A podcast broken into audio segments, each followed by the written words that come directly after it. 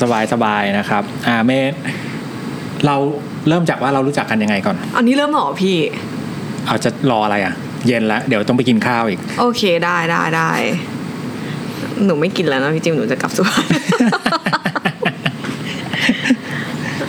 ณรู้จักพี่จิมได้ไงรู้จักพี่จิมที่ Sacred Mountain อ่ะมันคืออะไรเฮ้ยพี่ใส่เสื้อ Sacred Mountain เลยอ่ะไม่รู้ได้ไงวะอ๋อไม่คนอื่นเผื่อคนอื่นเขาอยากรู้เผื่อคนอื่นอยากรู้เหรอ Sacred Mountain คืออะไรคืองานเฟสติวัลที่เชียงดาวที่มีคนมารวมตัวกันแล้วก็สนใจเรื่องบ้าๆบอๆสนใจเรื่องแบบชีวิตจิตใจความรู้สึกการเปลี่ยนแปลงตัวตนการเข้าใจแบบชีวิตด้านในอะไรประมาณเนี้ยเป็นเรื่องของจิตวิญญาณเรียกว่าจิตวิญญาณก็ได้เนาะแต่ว่าจิตวิญญาณมันก็จะตีความได้ค่อนข้างกว้าง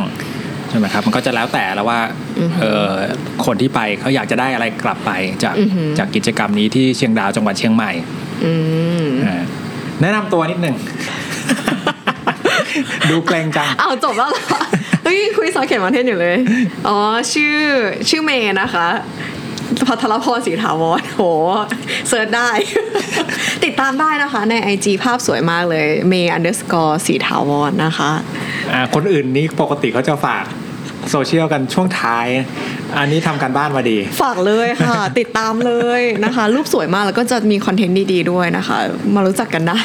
คอนเทนต์ด้านไหนที่เราทำอยู่ตอนนี้คอนเทนต์ด้านไหนเหรอคะคือตอนนี้ก็เป็นช่างภาพเหมือนว่าเรียนจบศิลปะด้วยเนาะดังนั้นแบบ IG ก็จะเหมือนแมกกาซีนเลยนะคะทุกคนไล่สีภาพดีทุกภาพนะคะแล้วก็จะมีคอนเทนต์เรื่องของการเดินทางว่าแบบการเดินทางให้อะไรกับเราแล้วก็เป็นแบบเจอร์นี่ส่วนตัวเนาะว่าเรากำลังทำอะไรอยู่คิดว่าเป็นเหมือนแบบนำบัตรชีวิตแล้วกันเราเดินทางไปที่ไหนมาบ้างถ้านับทั้งหมดเนี่ยน่าจะเดินทางมาประมาณ20กว่าประเทศแล้ว20ต้นๆละกันใช่แต่ว่าถ้าสมมติว่าพีคสุดเลยก็หลังจากโควิดก็คือแบบช่วงปี2021เดินทางมาประมาณ12ประเทศภายในช่วงกี่เดือนภายในช่วงที่จริงคือภายในช่วงแบบปีที่แล้วพี่จิ๋มประมาณ12เดือน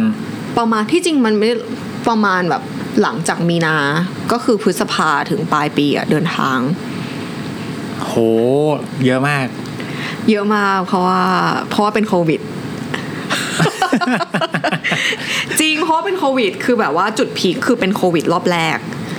แล้วกักตัวอยู่ในบ้าน10วันแล้วแบบเครียดมากเหมือนว่ามันเป็นจุดที่เรารู้สึกว่าเราแบบมันเหมือนมันเครียดมากๆในเชิงที่เราเหมือนเราตั้งคำถามกับตัวเองเยอะมากเลยว่าเราแบบเกิดมาทำไมอะไรคือสิ่งที่เราต้องการจริงๆอะไรแบบเนี้ยแล้วมันเลยทำให้เรารู้สึกว่าเฮ้ยเราแบบเรายังเหมือนเสียง calling ด้านในมันยังเป็นเรื่องของการเดินทางการเรียนรู้แล้วเรารู้สึกว่าเสียงด้านในมันชัดมากเลยว่าเรายังแบบเรายังอยากเรียนรู้อยากแสวงหาแล้วการเรียนรู้ของเราอ่ะมันไม่ใช่ในประเทศอ่ะมันคือการแบบเจอผู้คนที่หลากหลายเจอภาษาเจอวัฒนธรรมหรือความเป็นแบบอีกดินแดนหนึ่งอะไรแบบเนี้ยแล้วตอนนั้นก็เลยเป็นจุดที่ทำให้เมย์เริ่มเสิร์ชว่าไปไหนดีแล้วตอนนั้นก็รู้สึกว่ามีตังเก็บอยู่ก้อนนึงเรารู้สึกว่าเหมือนเราอยู่ในโลกทุนนิยมแล้วเราแบบไม่เข้าใจว่าเราจะเก็บเงินไปเยอะๆมันก็ดีที่เราเก็บเงินเยอะๆแต่เราแค่รู้สึกว่าเราหาเงินเยอะๆเพื่อที่จะมีชีวิตที่มั่นคงอ่ะแต่มันไม่มีชีวิตอ่ะแล้วเราก็กลับมาถามตัวเองว่าเฮ้ยเราแบบที่เราอายุเท่าเราที่กำลังหาเงินอ่ะเราจะเอาไปทำอะไรวะมีอะไรคือความฝันจริงๆของเราอ่ะแล้วมันเลยทำให้กลับไปนึกถึงพ่อกับแม่เหมือนบ้านเราก็เป็นครอบครัวแบบฐานะปานกลางเนาะแต่ก็ไม่ได้แบบลำบากที่จะต้องแบบเก็บตังค์ซื้อรถซื้อบ้านอะไรเงี้ยก็ไม่ใช่ประมาณนั้นอ่ะเหมือนเราก็มีแล้วเราก็รู้สึกว่าเราก็ไม่ได้แสวงหาอยากมีรถใหม่หรือมีบ้านใหม่หรือของลักชัวรี่ต่างๆเราก็ไม่ได้อยากงานแต่ว่าสิ่งหนึ่งเลยที่เราชอบมากๆเลยคือเราชอบเดินทางเราก็นึกถึงพ่อกับแม่เราว่าในชีวิตเนี้ยตั้งแต่เขามีเราอ่ะเขาเหมือนเป็นทุกอย่างของชีวิตเราเนาะคือให้ทุกอย่างเลยอ่ะแต่ว่าสิ่งหนึ่งเลยที่เขาไม่ได้ก็คือเรื่องอิสรภาพแล้วก็การท่องเที่ยวเมย์ก็รู้สึกว่าตอนนั้นมันทำให้รู้สึกว่าแบบนี่แหละคือความฝันของเมย์เว้ยคือการพาพ่อกับแม่เดินทางไปพร้อมกับเราอ่ะพาให้เขาไปเห็นโลกเหมือนที่เราได้เห็นอ่ะเพราะก่อนหน้านี้ก่อนที่เราเดินทางแบบ10กว่าประเทศอ่ะเราก็เหมือนแบบได้โอกาสจากพ่อกับแม่เนาะแบบซัพพอร์ตเท่าที่จะซัพพอร์ตได้อะไรก็ตามอ่ะแล้วเมย์ก็รู้สึกว่ามันเลยเป็นจุดตัดสินใจว่า ฉันจะซื้อตั๋วไปประเทศที่ไม่ต้องขอวีซ่าและไปอีกดินแดนหนึ่งที่ไม่ใช่เอเชียตอนนั้นเราเลยตัดสินใจว่าเช็คและไปตุรกีละกันเพราะว่าตอนนั้นค่าเงินต่ำแล้วก็ได้ตั๋วที่ถูกมากอันนี้คือ2021ค่ะเป็นการตัดสินใจครั้งแรกหลังจากโควิดที่เราจะเดินทางออกประเทศก็เป็นการตัดสินใจบ้าๆมากเลยคือเงินเก็บแบบไม่ได้เยอะอะแต่ว่าแค่รู้สึกว่าเอาละวะซื้อตั๋ว2ใบไปกับเราและพ่อเป็นการตัดสินใจครั้งแรกเลยว่าไม่รู้แหละเดี๋ยวค่าโรงแรมค่อยว่ากันแต่ถ้าได้ตั๋วปุ๊บนะยังไงก็รอดแล้วก็คิดแล้วว่าอยู่ตุรกีอ่ะอยู่กรุงเทพได้อยู่ตุรกีได้แน่นอนเพราะอะไรเพราะว่าค่าเงินไม่ได้ต่างกันเลยพี่คืออย่างเช่นกินข้าวบ้านเราแบบอยู่กรุงเทพก็กินข้าวแบบมื้อละ100แล้วเนาะอยู่ตุรกีก็เหมือนกันtransportation ทุกอย่างแบบมันก็ไม่ได้แพงอ่ะใกล้เคียงกับบ้านเราหมดใช่ด้วยค่าเงินที่ต่ำลงด้วยแบบว่า2บาทเท่ากับ1ลีลาก็คือแบบไม่ได้ต่างกับกันเยอะอ่ะกินข้าวข้างทางมื้อนึงนี่สักเท่าไหร่ถ้าคิดเป็นเงินไทย120ก็หาได้แล้วพี่โอเคอยู่แล้วเราไปที่ไหนของตุรกีครับอิสตันบูลป่ะก็ไปอิสตันบูลไปแคปปาโดเกียแล้วก็พ่อชอบวอลเลย์บอลมากก็เลยพาพ่อไปดูวอลเลย์บอลแล้วเป็นการที่รู้สึกว่าแบบเป็นการดูวอลเลย์บอลคือพ่อแบบบ้าวอลเลย์บอลมากแล้วตอนนั้นไทยเล่นกับไทยเล่นกับอิตาลีอะไรประมาณเนี้ยพี่แล้วแบบแล้วพ่อก็ไปเชียร์วอลเลย์บอลข้างสนามเว้ยซึ่งมันเป็นความรู้สึกที่แบบโหครั้งหนึ่งในชีวิตอะแล้วตอนที่จองตั๋วไปตุรกีอะคือแบบไม่ได้คิดเลยนะว่าจะมีวอลเลย์บอลแต่ว่ามันบังเอิญแบบไปทับซ้อนกันพอดีพ่อก็เลยได้ไปดูวอลเลย์บอลอะอ๋อโชคดีมากเลยอะ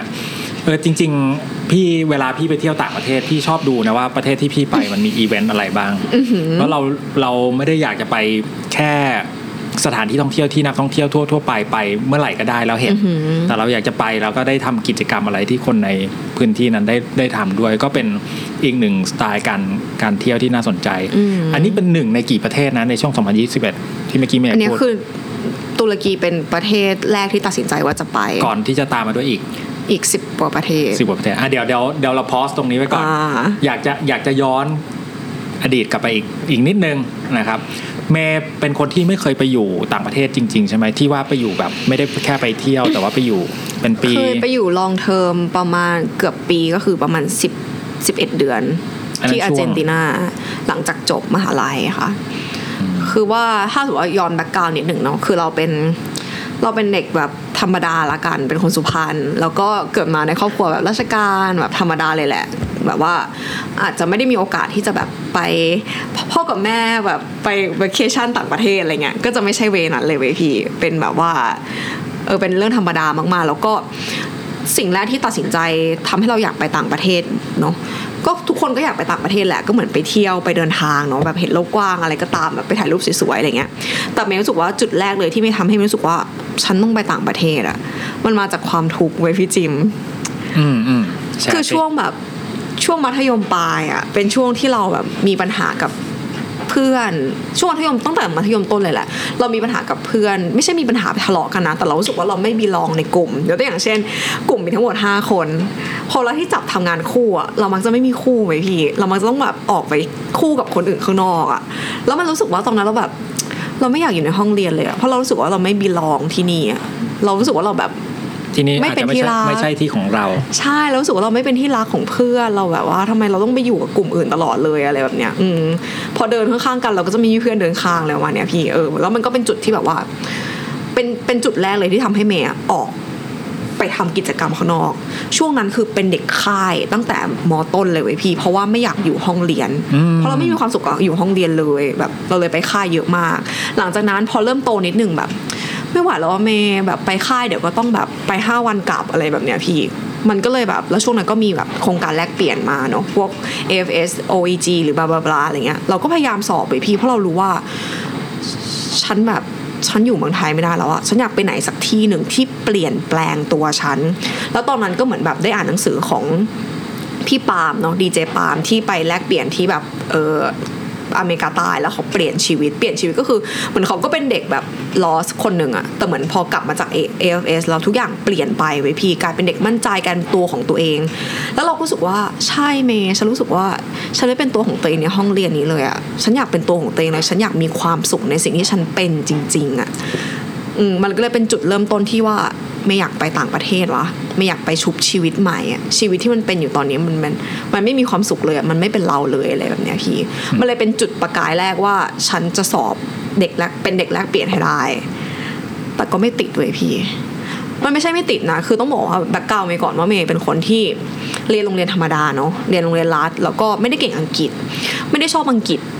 เราเป็นคนที่แบบชอบคณิตกับชอบศิลปะมากๆแล้วก็รู้สึกว่าอังกฤษก็แบบเหมือนเราต้องสอบให้ผ่านอะไรแบบเนี้ยแต่ว่าตอนนั้นแบบช่วงม.5 เป็นช่วงที่เราบอกกับตัวเองว่าฉันต้องเก่งอังกฤษให้ได้เพราะว่ากูไม่ไหวแล้วอ่ะคือต้องออกจากประเทศก็ต้องไปเป็นเด็กแลกเปลี่ยนอ่ะก็ต้องมีชีวิตใหม่อะไรแบบเนี้ยมันเลยเป็นแรงผลักดันที่แบบมหาศาลมากๆว่าฉันต้องเก่งอังกฤษแล้วตอนนั้นก็สอบ AFS ด้วยคือตอนนั้นก็สอบได้4สำรองก็คือคิดว่าแบบจะได้ไปแล้วแหละเมย์แบบจะได้ไปอเมริกาจะได้ไปอะไรอย่างงี้แล้วแต่ว่าตอนนั้นเหมือนแบบเราก็แบบเราได้ประเทศแบบเราได้บราซิลกับได้ประเทศจีนเลยพี่เหมือนตอนนั้นแบบความเป็นเด็กเนาะเรารู้สึกว่าแบบประเทศอะไรวะไม่อยากไปจีนบราซิลก็ไม่รู้จักแต่อเมริกากับยุโรปแล้วมาเนี่ยแล้วเราก็เลยแบบโอเคแบบไม่ตัดสินใจไปแล้วก็ไม่ได้ไปด้วยเพราะว่าเป็นแค่สำรองได้แค่ประเทศนั้นอะไรแบบเนี้ยแต่ว่ามันก็เป็นจุดที่เป็นจุดพลังมหาศาลแล้วกันพี่จิมว่ามึงไม่ได้ไปเว้ยแต่ว่าหลังจากเนี้ยกูจะไปทุกประเทศให้ได้มันเลยเป็นตั้งแต่แบบช่วงมหาลัยปีหนึ่งอะเมย์เลยตัดสินใจไป work and travel ตั้งแต่ปีหนึ่งเลยคือแบบก้าวแรกที่ไปเหยียบต่างประเทศคือช่วง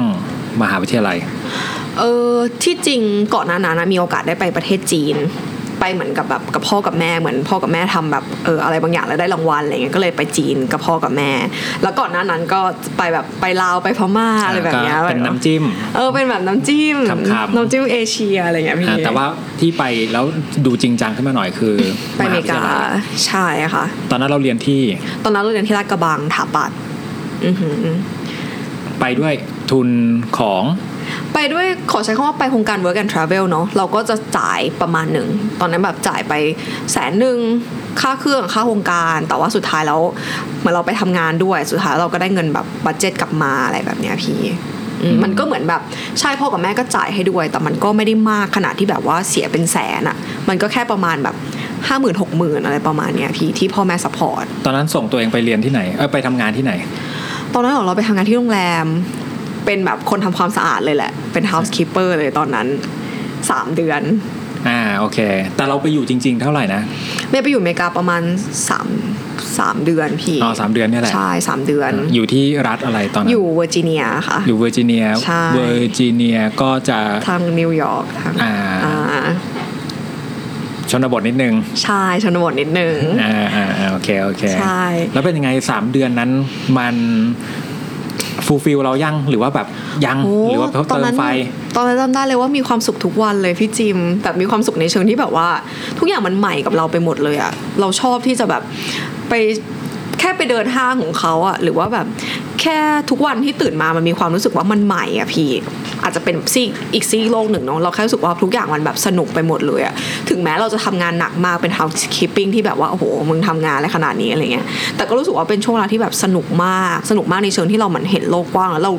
เราพร้อมที่จะเรียนอะพี่แล้วไม่รู้ได้เลยว่าแบบเหมือนมันได้อะไรหลายอย่างเยอะมากๆเลยพี่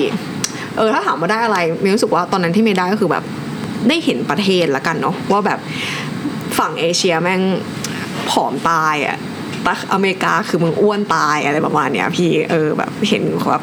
สภาพสังคมหรือว่ามันเห็นความขอใช้คำว่าคนประเทศนี้อยู่ยังไงละกัน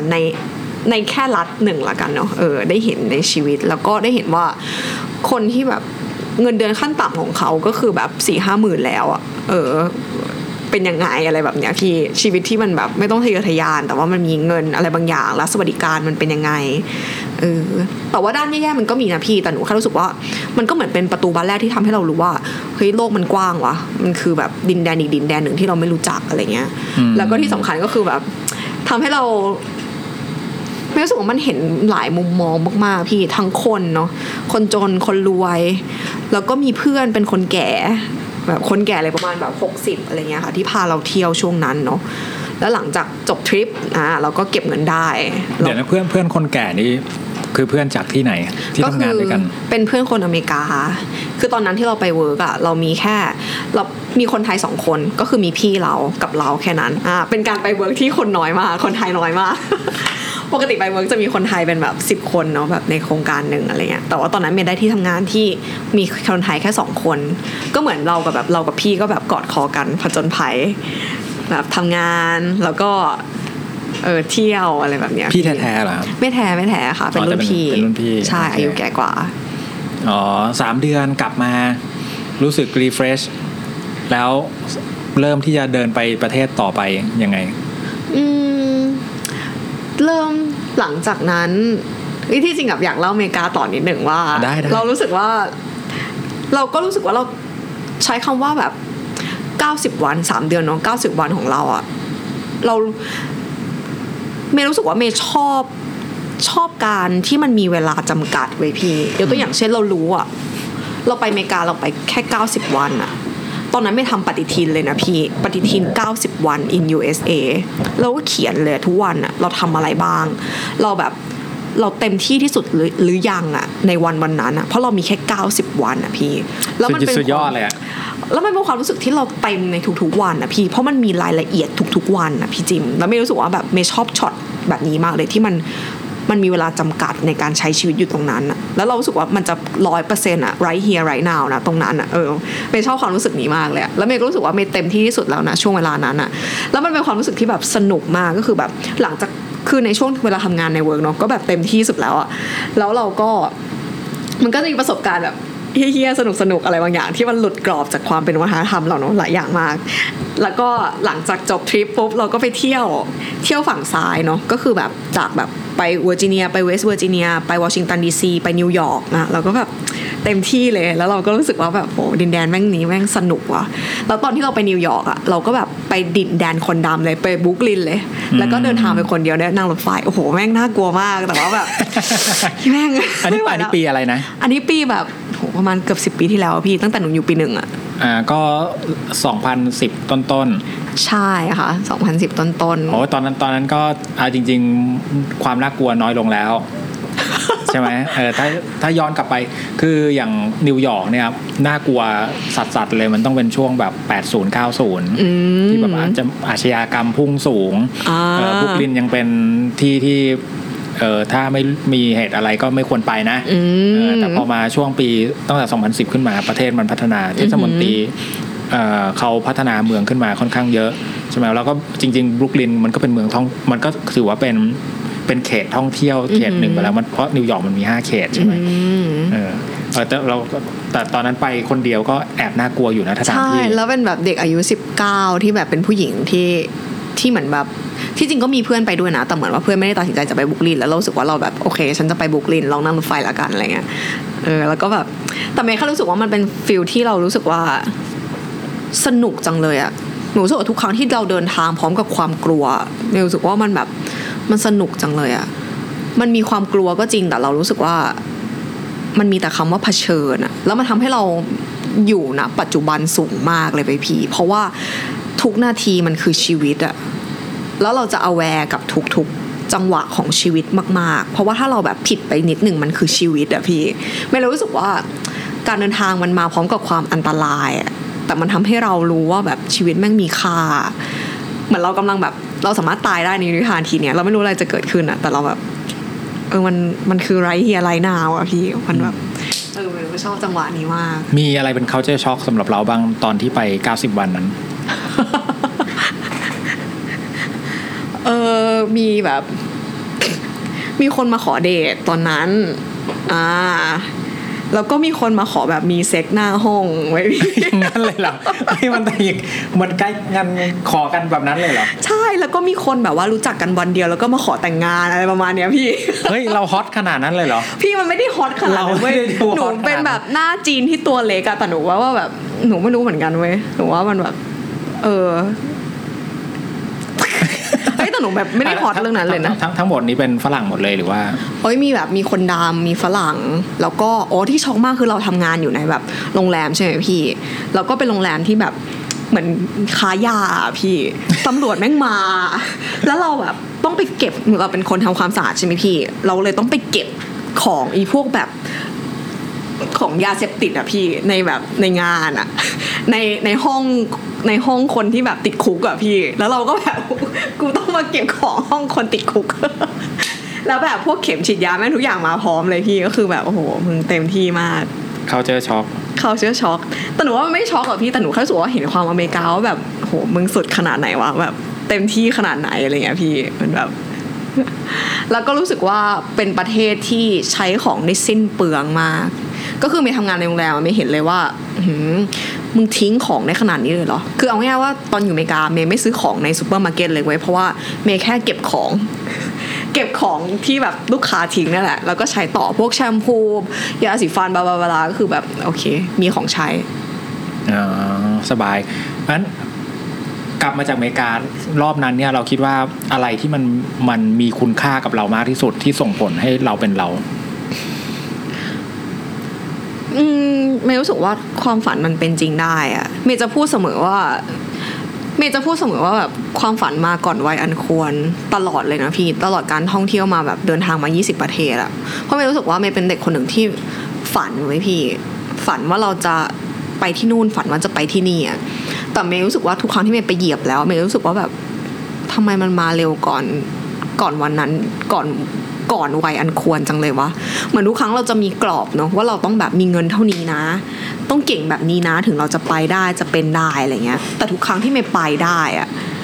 เมย์ยังเงินไม่ถึงเลยอะเมย์ยังเก่งไม่ได้มากพอเท่าที่เราคิดเลยแต่เรามาเหยียบแล้วอะมันเลยเป็นความรู้สึกว่าความฝันมาก่อนวัยอันควรอะเป็นเมย์รู้สึกมันเป็นความแบบ gratitude อะพี่ที่เราแบบเราขอบคุณจังเลยอะกับสิ่งที่มันเข้ามาแล้วเราอบอุ้มไว้ใช่แล้วก็แบบขอบคุณโอกาสมั้งแล้วก็ขอบคุณแบบที่จริงไม่อยากเล่าให้ฟังหนึ่งอย่างมากเลยว่ามันก็คงมี mindset หนึ่งอย่างเนาะที่เราแบบเราได้มาว่าแบบคือตอนช่วงเด็กๆอะไรเงี้ยพี่เหมือนเราก็เป็นคนหนึ่งที่คือเอาง่ายเลยเมย์เป็นคนที่มีปัญหาเซลล์เอสตีมนะหรือว่าเป็นคนที่แบบไม่ได้มั่นใจในแบบผ่านของตัวเองหรือว่าคือตอนช่วงมัธยมแล้วกันเนาะมัธยมต้นเนี่ยเรามีปัญหามากเลยคือเราแบบเรารู้สึกไม่บีลองในกลุ่มอะเราฉันรู้สึกว่าฉันเป็นแบบนี้แต่ว่าเพื่อนไม่ได้เป็นแบบนั้นสมมติว่าเราเป็นคนจีนที่ขี้งกมากเราไม่ชอบเดินห้างแต่ว่าเพื่อนเราแบบชอบเดินห้างแล้วกินของแพงโยนโบลิ่งอะไรเงี้ยแล้วแบบอีคนจีนอย่างเราก็แบบต้องประหยัดเว้ยเมย์อะไรแบบเนี้ยกูต้องแบบเป็นคนที่แบบเป็นอีกแบบนึงหรือว่าเราชอบแบบเราเป็นเด็กศิลปะเนาะเราก็จะมีความแบบเวียดอะไรบางอย่างที่แบบเพื่อนแม่งไม่ได้เป็นอะไรเงี้ยเรารู้สึกว่าฉันไม่เป็นตัวของตัวเองเลยอะฉันรู้สึกว่าแบบฉันไม่บีลองกับในกลุ่มอะไรแบบเนี้ยพี่แต่แล้วเราก็รู้สึกว่าเราก็เหมือนมันเหมือนโซ่ตรวนอะที่เหมือนเราไม่ยอมวิ่งให้มันเป็นเราอะในทิศทางที่เราเป็นอะไรเงี้ยเราแบบเดินตามคนอื่นอะไรเงี้ยแต่มันก็มีจุดหนึ่งที่แบบว่าเมย์อยากจะไปค่ายไปพี่ซึ่งมันเป็นค่ายที่แบบเพื่อนไม่มีใครไปเลยแล้วก็เพื่อนแบบว่าแอนตี้มากมึงเรียนเสียอะไรประมาณเนี้ยพี่แต่ว่ามันเป็นช็อตหนึ่งที่แบบเมย์เอาโบชัวร์ไปให้แม่ไว้พี่แล้วแม่ก็บอกว่าแบบไปเลยเมย์ไปเลยแม่จะบอกว่าฉันอะจะถีบเธอตกลงน้ำแต่ฉันจะไม่บอกให้เธอจมน้ำหรอกแล้วมันเป็นความรู้สึกว่าตั้งแต่แบบในชีวิตเนี้ยแม่จะเป็นคนที่เหมือนถีบเราตกลงน้ำตัวอย่างเช่นเมย์ต้องแบบเป็นเด็กเนาะต้องข้ามถนนกลับบ้านแบบข้ามถนนแบบ4เลนนะพี่ถนนใหญ่มากแล้วแม่ก็สอนว่าแบบเนี่ยเดี๋ยวฉันจะพาเธอข้ามนะแต่ว่าขากลับมาเธอเป็นคนข้ามเองนะเธอจะได้เรียนรู้การข้ามถนนอะไรแบบเนี้ยพี่หรือว่าแบบแม่ก็จะสอนขับรถตั้งแต่แบบช่วง17เพราะ18ต้องสอบใบขับขี่แม่จะบอกว่าเดี๋ยวถ้าสมมุติว่าใครเป็นอะไรหรือเราต้องใช้รถอะเธอจะได้ขับรถได้ดังนั้นเมย์จะขับรถได้ตั้งแต่อายุ18เลยพี่แบบพร้อมที่จะลุยพร้อมที่จะติดปีกอะไรเงี้ยเหมือนแบบแม่สอนให้เราแบบกระโจนตัวเองไปในโอกาสอะพี่แล้วหลังจากนั้นอะเดี๋ยวชีวิตมันจะแบบดิ้นเองด้วยตัวของมันเว้ยเหมือนเราต้องแบบถีบตกลงน้ำอะแล้วหลังจากนั้นเราจะว่ายน้ำเป็นอะพี่เมย์เลยรู้สึกว่าเมย์ชอบจังหวะชีวิตแบบนี้มากเลยอะมันคือเหมือนแบบเหมือนเราก็เป็นเด็กที่แบบต้องมีแรงไดฟ์เนาะแล้วเรารู้สึกว่าไอ้การที่เราแบบมีคนจับโยนลงน้ำหรือเราตัดสินใจโดดลงน้ำเองอะเดี๋ยวมันก็ว่ายได้เองอะไรเงี้ยพี่มันเลยเป็นจุดเริ่มต้นมั้งของแบบทุกสรรพสิ่งว่าเดี๋ยวมันเป็นไปได้เว้ยมึงโยนตัวเองไปในนี้ก่อนแล้วเดี๋ยวมึงดิ้นเองอะไรประมาณเนี้ยพี่เพราะฉะนั้นจริงๆสิ่งต่างๆที่มันเข้ามา มันอาจจะไม่ได้มาเร็วกว่าเวลาก็ได้นะมันอาจจะมาในช่วงเวลาที่เหมาะสมแล้วมันอาจจะดูว่าแบบเราไม่จำเป็นจะต้องพร้อม 100% หรือว่าเราต้องมีเกินพร้อมแต่เราไปก่อนเลยแล้วเดี๋ยวเราพร้อมเองใช่ไหมนี้อเมริกาเสร็จปุ๊บประเทศที่2ที่ฉันได้ไป ประเทศที่2ที่ได้ไปตอนนั้นเมย์ไป ไปไต้หวันเหมือนไปคอนเฟอเรนซ์อะไรประมาณเนี้ยพี่ก็เป็นเหมือนแบบของมหาวิทยาลัยของไม่เลยตอนนั้นเหมือนไปแบบตอนนั้นเมย์แบบเริ่มทำธุรกิจแอมเวย์ด้วยแล้วก็มีรุ่นพี่ แล้วก็มีรุ่นพี่ชวนไปแบบไปดูแบบไปดูคนทำธุรกิจแอมเวย์ที่แบบไต้หวันกันอะไรแบบนี้แล้วก็เลยแบบโอเคไปครับไปดูกันทางโน้นอะไรแบบเนี้ยพี่ตอนนั้นก็แบบจับพัดจับผูไปแล้วเราไปที่ไหนอีกแล้วหลังจากนั้นพอปี3ก็ไปเป็นวอลันเทียร์ที่มาเก๊าโครงการ SIGGRAPH นะคะ SIGGRAPH เอเชียเป็นเกี่ยวกับเรื่องของคอมพิวเตอร์ไซแอนซ์ VR พวกเทคทั้งหมดที่มาเกี่ยวกับเรื่องของพวกแบบอาร์ตอันนี้น่าจะช่วงประมาณปีอะไรตอนนี้ประมาณ 2014-2015 ใช่ค่ะโครงการ SIGGRAPH นะคะ SIGGRAPH เนี่ยมีทั้งโครงการในเอเชียด้วย SIGGRAPH เอเชียแล้วก็ SIGGRAPH ทางฝั่ง LA ด้วยก็คือเป็นแบบเหมือนสายแบบเทคอินเทอร์แอคทีฟอะไรพวกนี้เลยนะคะแล้วก็เป็นแบบพวก VR เทคโนโลยีพวกกับเทคโนโลยีกับเรื่องของอาร์ตเนาะก็จะเป็นในพาร์ทนี้อ๋อแล้วเราไปรู้จักโครงการนี้ได้ยังไงจากอาจารย์ที่มหาลัยเลยบอกว่าเอ้ยลองไปทำวอลันเทียร์ที่นี่ดูสิคือไปทำวอลันเทียร์เนี่ยเราเสียอะไรบ้างแน่นอนเราเสียค่าตั๋วเดินทางเนาะแต่ว่าค่ากินค่าอยู่เนี่ยคือฝั่งนู้นรับผิดชอบและที่สำคัญพอไปทำวอลันเทียร์เนี่ยเราจะเจอเพื่อนนานาชาติอีกประมาณแบบโอ้โห 20-30 ประเทศอะที่มารวมตัวกันโดยที่โครงการนี้เขาออกค่าบินค่ากินค่าอยู่ทุกอย่างให้กับเราออกค่ากินค่าอยู่ให้ค่ะแต่ค่าเครื่องเราออกเองโอเคโอเคใช่แล้วเราก็ไปอยู่ที่มาเก๊าใช่เราก็ไปอยู่ที่มาเก๊าประมาณแบบ10วันได้ถ้าจำไม่ผิดเนาะแล้วก็ที่สำคัญก็คือเราก็จะได้เข้างานSIGGRAPHด้วยซึ่งเราเป็นเด็กศิลป์อยู่แล้วแล้วตอนนั้นมันใหม่มากสำหรับเราไอ้พี่คือโหแบบเกือบ10ปีที่แล้วเนาะเราแบบ VR เราดูอินเตอร์แอคทีฟเราดูแอนิเมชันแบบแปลกๆเราแบบว่าเทคโนโลยีแบบใหม่ๆเลยอะที่เกี่ยวกับเรื่องแบบสายวิชวลทั้งหมดอะเราก็แบบไปเห็นอะไรแบบเราก็จะว้าวกับมันมากนะใช่แล้วการเป็นอาสาสมัคร student volunteer เนี่ยเราจะได้เข้างานฟรีซึ่งที่จริงอะมูลค่าบัตรเนี่ยประมาณแบบ20,000 บาทอะพี่แต่พอเราเสร็จงานปุ๊บเราได้ดูเลย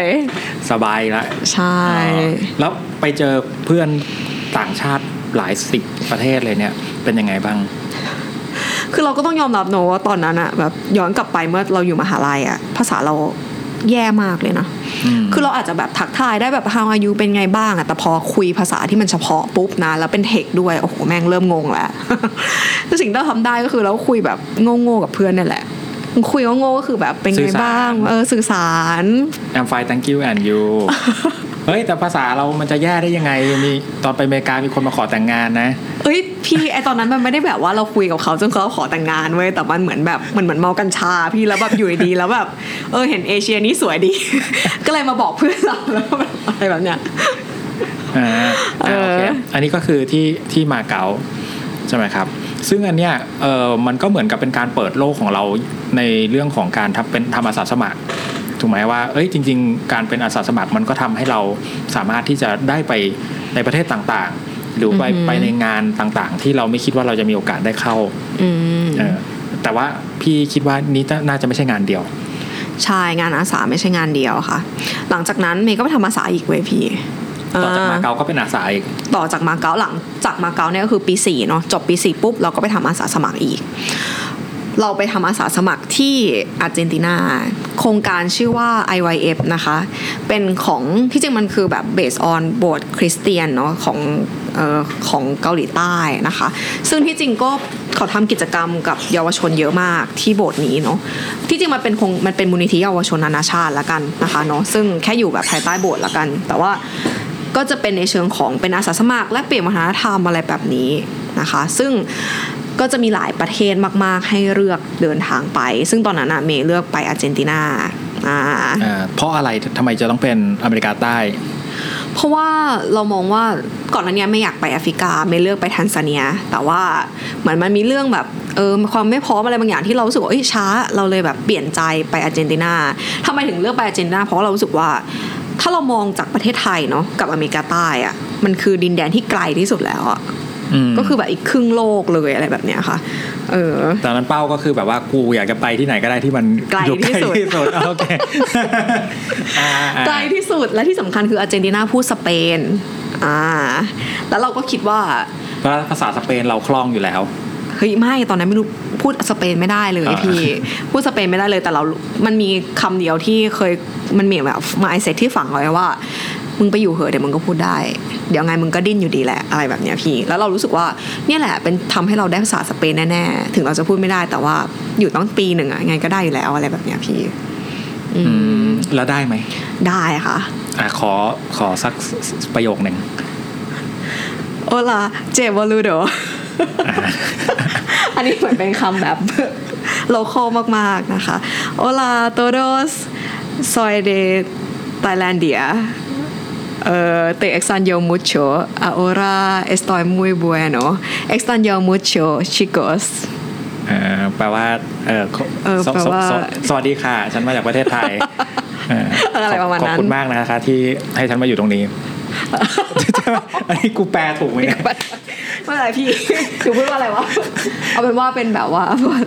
คือมันก็พอได้แหละพี่แบบคิดว่าไปอยู่ได้ละกันใช้ชีวิตได้ด้วยภาษาสเปนซึ่งอันเนี้ยเป็นIYF ใช่ไหมไปอยู่มาทั้งหมด11เดือนได้11เดือนก็เกือบปีอันนี้ถือว่าเป็นที่ที่ไปอยู่นานที่สุดใช่อยู่นานที่สุดเลยพี่โอเคทำอะไรบ้างที่อาร์เจนตินาทำอะไรบ้างใช่ไหมคะก็เป็นโครงการอาสาสมัครดังนั้นก็จะมีเรื่องของแบบแลกเปลี่ยนวัฒนธรรมเนาะสอนภาษาไทยเต้นแล้วก็คือมันเป็นโครงการที่เกี่ยวกับเยาวชนตอนนั้นก็จะมีแบบเต้นแล้วก็เครื่องจักรเขาเป็นโครงการนานาชาติเนาะก็จะมีแบบโอ้โหเยาวชนจากหลากหลายประเทศมากๆเลยมารวมตัวกันแล้วเขาก็จะเหมือนแบบมาจัดงานคอนเสิร์ตจัดงานที่แบบกิจกรรมทำให้แบบวัยรุ่นที่นั่นแบบได้เข้าร่วมกันอะไรประมาณนี้ค่ะตอนนั้นก็จะมีกิจกรรมเยอะมากคนที่ไปส่วนใหญ่นี่เป็นเอเชียไหมหรือว่าไม่ใช่ส่วนใหญ่ก็เป็นตอนนั้นที่เมย์ไปคือมีเพื่อนคือโครงการมาจากอเมริกาใต้เอามาจากเกาหลีใต้เนาะดังนั้นก็จะมีเด็กเกาหลีเยอะประมาณนึงนะคะแล้วก็มีคนเอเชียก็เป็นคนไทยคนจีนอะไรแบบนี้แล้วก็มีฝั่งอเมริกาด้วยฝั่งมีเพื่อนเป็นคนจาเมกาด้วยจาเมกานะคะแล้วก็มีเพื่อนแอฟริกาด้วยแล้วมีแฟนเป็นคนประเทศอะไรเฮ้ยพี่ ไม่ได้วะตอนนั้น เอาไม่ได้นะโอเคค่ะข้ามค่ะก็ดีมากแล้วก็แบบคือเขากำลังสร้างโบสถ์ที่อาเจนด้วยเนาะเราก็ไปช่วยเขาก่อสร้างนะคะแต่จุดที่วิเศษมากๆเลยก็คือเราไม่ได้อยู่แค่ตัวเมืองหลวงตอนนั้นไปขึ้นเหนือสุดก็คือไปซานดิเอโกแล้วก็ลงใต้สุดของโลกก็คือเมืองอุซุยาที่เป็นเมืองที่อยู่ใต้ที่สุดแล้วของโลกใบนี้เพราะว่าอาร์เจนตินามันคือด้านล่างของอเมริกาใต้ใช่ค่ะและหลังจากนั้นคือเราไปด้วยวีซ่านักท่องเที่ยวเนาะดังนั้นเราก็จะต้องเปลี่ยนประเทศเพราะว่าเราอยู่ได้แค่90วันเราเลยต้องไปสำนักงานที่ชิลีเราก็เลยไปอยู่ชิลีมา3อาทิตย์แล้วเราก็ไปทำค่ายที่บราซิลอีกประมาณ10วันดังนั้นก็เลยได้ไป3ประเทศ3ประเทศอ๋อเพราะว่าทุกๆ3เดือนเราต้องย้ายออกใช่โอเคอ๋อก็เลยโชคดีคูณ3ได้ไปอีก2ประเทศที่เราไม่คิดว่าจะได้ไปใช่แล้วแบบสนุกมากแต่2อีกอย่างบราซิลเขาก็พูดโปรตุเกสใช่ไหมใช่ค่ะอย่างนี้ก็เราแสดงว่าเราก็ต้องพูดโปรตุเกสได้นิดนึงตู้เบงพูดได้คำเดียว แต่ว่าไม่คือต้องบอกว่าเหมือนเราไปกับแบบเราไปทำค่ายเนาะก็มีเพื่อนอาร์เจนตินาไปเยอะมากดังนั้นเราก็แบบอยู่กับเพื่อนอาร์เจนด้วยแล้วก็ถ้าเราไปอยู่กับคนประเทศอื่นเราก็พูดภาษาอังกฤษใช่แต่ว่าไปอาร์เจนตินาไปอเมริกาใต้ทำให้เรารู้ว่าเกาหลีใต้นี่มันช่างมหาอำนาจนะเก่งมากเลยนะมึงอะไรแบบนี้พี่ขยายความหน่อยแปลว่าอะไรคือต้องบอกว่าถ้าเรานึกภาพความแบบนึกภาพโลก2ใบเนาะแบบโลกทางตะวันตกก็จะค่อนข้างมีมหาอำนาจละกันนะคะเนาะดังนั้นเราก็นึกภาพแบบความเป็นละตินอ่ะพี่ผู้หญิงแบบตาโตๆสวยๆผมยาวๆล่อนๆอะไรแบบนี้ค่ะก็ไม่มีทางคือมันในมุมมองของเมย์รู้สึกว่าโอกาสที่จะยากมากเลยที่จะมาแบบคลั่งคนเอเชียตาตีที่แบบว่าที่แบบดูไม่น่าจะเป็นไทยแบบพี่คือลาตินก็น่าจะฟังเพลงสังฝั่งอเมริกาเนาะแบบอะไรแบบนั้นแต่ว่าตอนนั้นคือเกาหลีแบบ เป็นประเทศที่ทำสื่อได้มีอิทธิพลมากๆตอนนั้นคือ BTS ดังมากในฝั่งอเมริกาใต้และคือเราอ่ะคือตอนที่เราไปอเมริกาเรารู้สึกว่าเราเป็นแบบประชากรชั้นรองประมาณหนึ่งเนาะเพราะเราเป็นคนเอเชียเราไม่ได้นั่นแต่ว่าพอหลังจากนั้นเราเดินทางไปอเมริกาใต้แล้วช่วงที่เกาหลีดังอ่ะเรากลายเป็นคนแบบพอเราไปเดินสวนสาธารณะอย่างเงี้ยก็จะมีคนเริ่มมองเราแหละเพราะเราดูแบบเกาหลีนิดนึงเราดูเป็นคนแบบ คนแบบเอเชียแบบดูจีนดูเกาหลีอะไรแบบเนี้ยเราเริ่มเป็นคนที่แบบดูป๊อปขึ้นมาแบบมีน้องๆเด็กมัธยมมาแบบอุ๊ยขอถ่ายรูปด้วย อะไรแบบเนี้ยคือแบบโอ้โหเกาหลีมึงสุดยอดว่ะ มึงแบบแล้วพอยต์สำคัญก็คือผู้หญิงเนาะผู้หญิงแบบช่วงที่แบบมัธยมเนาะน้องๆที่บ้านเกาหลีเนี่ยก็จะมีแบบกระเป๋าแล้วก็จะมีพวงกุญแจสติ๊กเกอร์พวก BTS พวกเกาหลีทั้งหลายอะไรแบบเนี้ยค่ะแล้วสิ่งที่น่าสนใจก็คือปกติผู้หญิงลาตินเนาะเขาก็จะเป็นแบบผมล่อนๆผมยาวๆแต่มีผู้หญิงเริ่มตัดผมสั้นเหมือนแบบสไตล์เกาหลีอะพี่แล้วเราก็รู้สึกว่าโหอินฟลูเอนซ์ขนาดนี้เลยเหรอวะมึงอำนาจมากเลยอะเนี่ยแล้วเราก็อยู่กับคนประเทศเกาหลีเยอะเนาะแล้วเราก็รู้สึกว่าโหเป็นประเทศที่สร้างชาติได้น่าสนใจมากและก็ชาตินิยมมากเลยค่ะใช่ใช่เกาหลีชาตินิยมมากเกาหลีชาตินิยมแล้วก็ไม่รู้ประสบการณ์เหมือนกันป่ะนะแต่เกาหลีจะมีความเหยียดคนเอเชียด้วยกันพอสมควรใช่แล้วก็ชาตินิยมมากแต่ไม่รู้สึกว่าข้อดีมันก็มีคือเขาสร้างชาติได้เพราะเขารักชาติมากเลยเขารักกันหรือว่าไม่อยากใช้คำว่ารักกันเนาะแต่หมายความว่าก็คำว่าชาตินิยมนี่แหละชาตินิยมเนี่ยตรงสุดละใช่ทำให้เขาสร้างชาติและพัฒนาเร็วมากแต่หากว่าด้านที่มันไม่ดีมันก็คงมีแหละแต่ว่าหมายความว่าอันนี้คือสิ่งที่เราเจอเนาะแล้วเรารู้สึกว่าเราแบบอิมแพคกับเรามากเลยกลายเป็นว่าเราไปอยู่อาร์เจนตินาแต่เราไปรับวัฒนธรรมเกาหลีมาก็ใช้คำว่าอยู่กับเพื่อนเกาหลีเยอะด้วยเราก็เห็นเกาหลีในการที่เราแบบอยู่กินด้วยกันมาแบบ10เดือนอะไรแบบเนี้ยค่ะแต่ถามว่าแบบ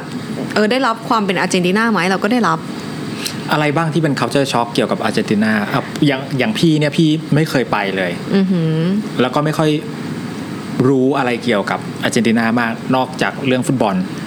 มีอะไรบ้างที่เราไปแล้วเราไปอยู่10เดือนแล้วเราแบบเฮ้ยแม่งมีแบบนี้ด้วยเหรอวะรู้สึกว่าไม่ช็อกกับเราเท่านั้นไม่มีอะไรในโลกนี้ช็อกฉันไม่มีอะไรในโลกนี้ช็อกฉันรู้สึกแฮปปี้เอางี้ถ้าสมมติว่ามีรุ่นน้องมาบอกว่าเนี่ยหนูกำลังจะไปอาร์เจนตินาหนูควรจะเตรียมตัวยังไงนอกจากเรื่องฝึกภาษาสเปนิชละเตรียมเป็นคนเฟรนลี่ค่ะเพราะอะไรเพราะมันเป็นประเทศที่แบบสนุกอะพี่แล้วก็เป็นประเทศที่แบบเต้นเป็นประเทศที่เหมือนอาจจะด้วยความเป็นเอเชียคือเขาก็ไม่ได้เป็นประเทศที่พัฒนาแล้วขนาดนั้นเนาะแบบว่าถ้าเทียบกับยุโรปอเมริกาอะไรอย่างเงี้ยค่ะแล้วเขาก็รู้สึกว่าเขาก็เปิดรับกับความเป็นเอเชียมากๆแล้วก็ด้วยความแบบหน้าจีนหน้าเกาหลีหน้าไทยอะไรแบบนี้เขาก็ค่อนข้างเปิดรับมากๆแล้วก็รู้สึกว่ามันมีความเป็นแบบความสนุกละกันพี่แล้วก็ที่สำคัญก็คืออันนี้สำหรับเมย์ละกันเนาะที่เมย์รู้สึกว่าเมย์ไม่ว้าวเพราะเมย์อาหารการกินเมย์ก็รู้สึกเฉยๆก็เหมือนอาหารยุโรปอาหารอิตาลีอาหารแบบทางนู้นไม่ได้รู้สึกช็อกอะไร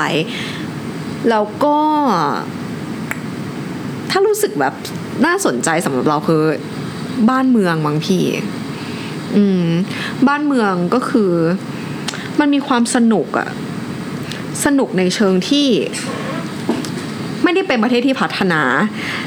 แต่ว่าไอ้ความสีสันเนี่ยพี่สีสันความแบบบ้านเมืองที่มัน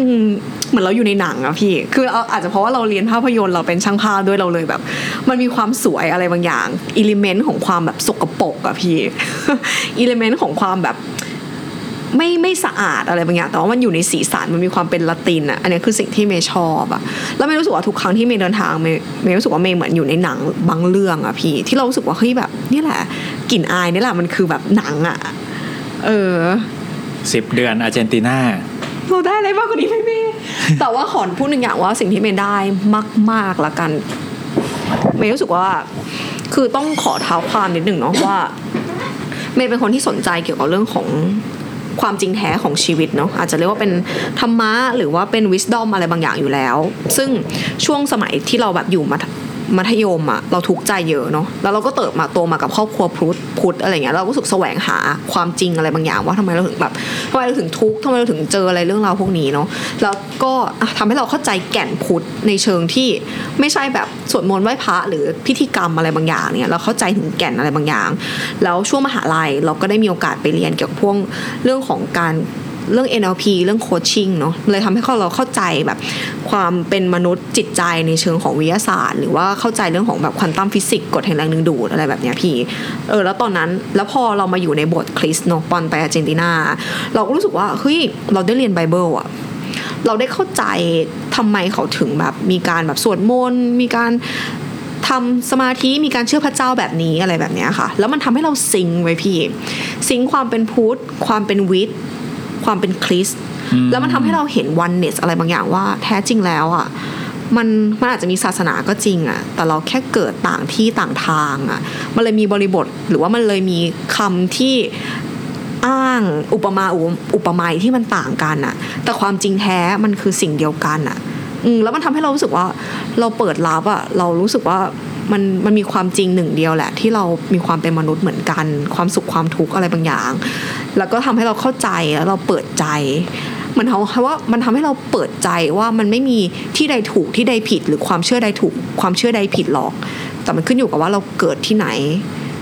อะไรที่เราเติบโตมาต่างหากอะไรแบบนี้ค่ะเมย์รู้สึกว่าตรงนี้คือสิ่งที่เมย์ได้มากที่สุดและก็เข้าใจวิทย์เข้าใจคริสต์ในเชิงของแบบควอนตัมฟิสิกส์ในเรื่องของกฎแห่งแรงดึงดูดพระเจ้าอะไรแบบนี้ด้วยเมย์รู้สึกว่าตอนนี้เมย์ค่อนข้างเติบโตในพาร์ทสปิริชวลสูงมากอันนี้คือประสบการณ์จากอาร์เจนตินาใช่ค่ะน่าสนใจนะเพราะเราไม่เหมือนคนที่ไปอาร์เจนตินาทั่วไปนะแต่เราไปในทุนการเป็นอาสาสมัครของโบสถ์คริสต์ของเกาหลีใต้อีกใช่ค่ะมีความเลเยอร์ใช่มีเลเยอร์เยอะมากประสบการณ์นี้น่าสนใจใช่คือแล้วทุกวันนี้เราเป็นพุทธหรือเราเป็นคริสต์หรือเราไม่นับละว่าเราเป็นอะไรเราไม่นับไม่รู้สึกว่าไม่เป็นแบบแค่เป็น spiritual person ที่เรียนทุกอย่างและมองหาความจริงแท้ในทุกๆสรรพสิ่งละกันเหยียดแค่แต่ไม่รู้สึกว่าอาเจนน่าเป็นจุดเปลี่ยนในพาร์ท spiritual สูงมากไว้พี่เพราะเมย์แบบไม่อยู่ในโบสถ์คริสต์เนาะดังนั้นทุกวันอาทิตย์อะเราต้องทำกิจกรรมอะไรบางอย่างแล้วเราก็อยู่กับคนที่อยู่ในโบสถ์อะแล้วเราเห็นเลยว่าคือเมย์เหมือนเราเข้าใจว่าทำไมเขาถึงแบบวางใจในพระเจ้าอะหรือว่าในเชิงของแบบ spiritual มันอาจจะใช้คำว่าแบบ surrender to higher purpose อะยอมที่จะก้มหัวให้กับพลังบางอย่างที่อยู่เหนือกว่าเราแต่เราไม่รู้ว่าหรือเราอาจจะเชื่อว่ามันคืออะไรใช่ไหมเมย์รู้สึกว่าถ้าในพาร์ทเนี้ยขอใช้คำว่าเหมือนโซของเราเนาะเราเลือกมาแล้วอะว่าเราจะมาทำภารกิจอะไรในชีวิตนี้เราต้องทำอะไรอะแล้วเมย์รู้สึกว่ามันจะมีเส้นทางที่มันเหมาะสมกับเราเสมอในอนาคตอะแต่ว่าคนเราอะมันเหมือนถ้าเราเป็นคนที่ไม่วางใจอะพี่เราก็จะเดินทางในชีวิตนี้ด้วยความกลัวว่าเราต้องแพลนแบบนี้1 2 3การเงินต้องเป็นแบบนี้ชีวิตในอนาคตต้องเป็นแบบนี้ซึ่งการแพลนอะเป็นสิ่งที่ดีนะพี่แต่บางทีอะเราก็ต้องวางใจอะว่าถ้ามันไม่เกิดขึ้นแบบนั้นจริงๆอะแล้วมันคงมีโอกาสอะไรบางอย่างที่มันดีและมันเหมาะสมมากกว่าเราอยู่อะซึ่งเมย์รู้สึกว่าตรงนี้แหละเราแพลนได้แต่บางอย่างที่ถ้ามันแพลนไม่ได้แล้วมันไม่เป็นตามแพลนอะมันก็ต้องเป็นแบบ go with the flow อ่ะพี่เมย์รู้สึกว่าชีวิตปีนี้มันทำให้เมย์สอนเรียนรู้ว่าแบบไปตาม flow แล้วเราก็ right here right now อ่ะพี่อยู่กับปัจจุบันแล้วก็เดี๋ยวชีวิตมันจะพาไปในจุดที่มันแบบถูกต้องเหมาะสมแค่ทำแบบสิ่งนะตรงเนี้ยให้ดีมีแพลนอยู่แล้วก็ฟังเสียงด้านในเยอะๆว่าเราต้องการอะไรหรือว่า intuition ของเราหรือว่า inner voice ของเรามันกำลังเรียกเราไปทำอะไรอ่ะอาร์เจนตินาเราได้พาร์ทสปิริชวลมาค่อนข้างเยอะเสร็จปุ๊บเราเดินทางสายนี้ต่อไหมหรือเราเดินทางสายนี้ในเชิงคริสต์ต่อไหมหรอหรือว่าในเชิงสปิริชวลในการเดินทางไปประเทศต่างๆเมย์รู้สึกว่าจุดมุ่งหมายในชีวิตของเมย์มาเพื่อเรียนสิ่งนี้ไว้พี่ดังนั้นทุกการเดินทางมันตอบสิ่งนี้อยู่แล้วอะเพราะเหมือนเราเป็นแบบ มือนเราตั้งโจทย์มาแล้วว่าเราอยากเรียนสิ่งนี้แต่ว่าเราก็ไม่ได้ไปด้วยสิ่งนี้เลยนะยกตัวอย่างเช่นแบบหลังจากอาร์เจนตินาก็ติดโควิดหมายว่าโควิดเนาะโควิดมานะคะตอนปี2020ใช่ตอนปี2020แล้วเราก็ไม่ได้เดินทางมาประมาณ 2-3 ปีนะคะแต่ว่าพอเริ่มเปิดประเทศและเริ่มเดินทางได้นะคะมันก็เป็นช่วงดาวติดโควิดที่เราได้เล่าไปว่าที่เราไปตุรกีเดี๋ยวก่อนไอ้2ปีเราได้ทำอะไรในประเทศบ้างหรือเปล่าเรามีโอกาสได้เดินทางไปในที่ไหนบ้างก็ที่จริงคิดว่าเดินทางเหมือนคนทั่วไปเลยนะแบบว่าเดินทางไปเที่ยวขึ้นเหนือลงใต้อะไรแบบนั้นนะคะน้องแต่ว่าหลังเราจากจบทริปอาร์เจนตินาแล้วอะไรเงี้ยเราก็มาสมัครงานเราก็ทำงานอยู่เอเจนซี่โฆษณาแห่งหนึ่งนะคะที่ชูใช่ทำงานอยู่ที่ชูใจค่ะ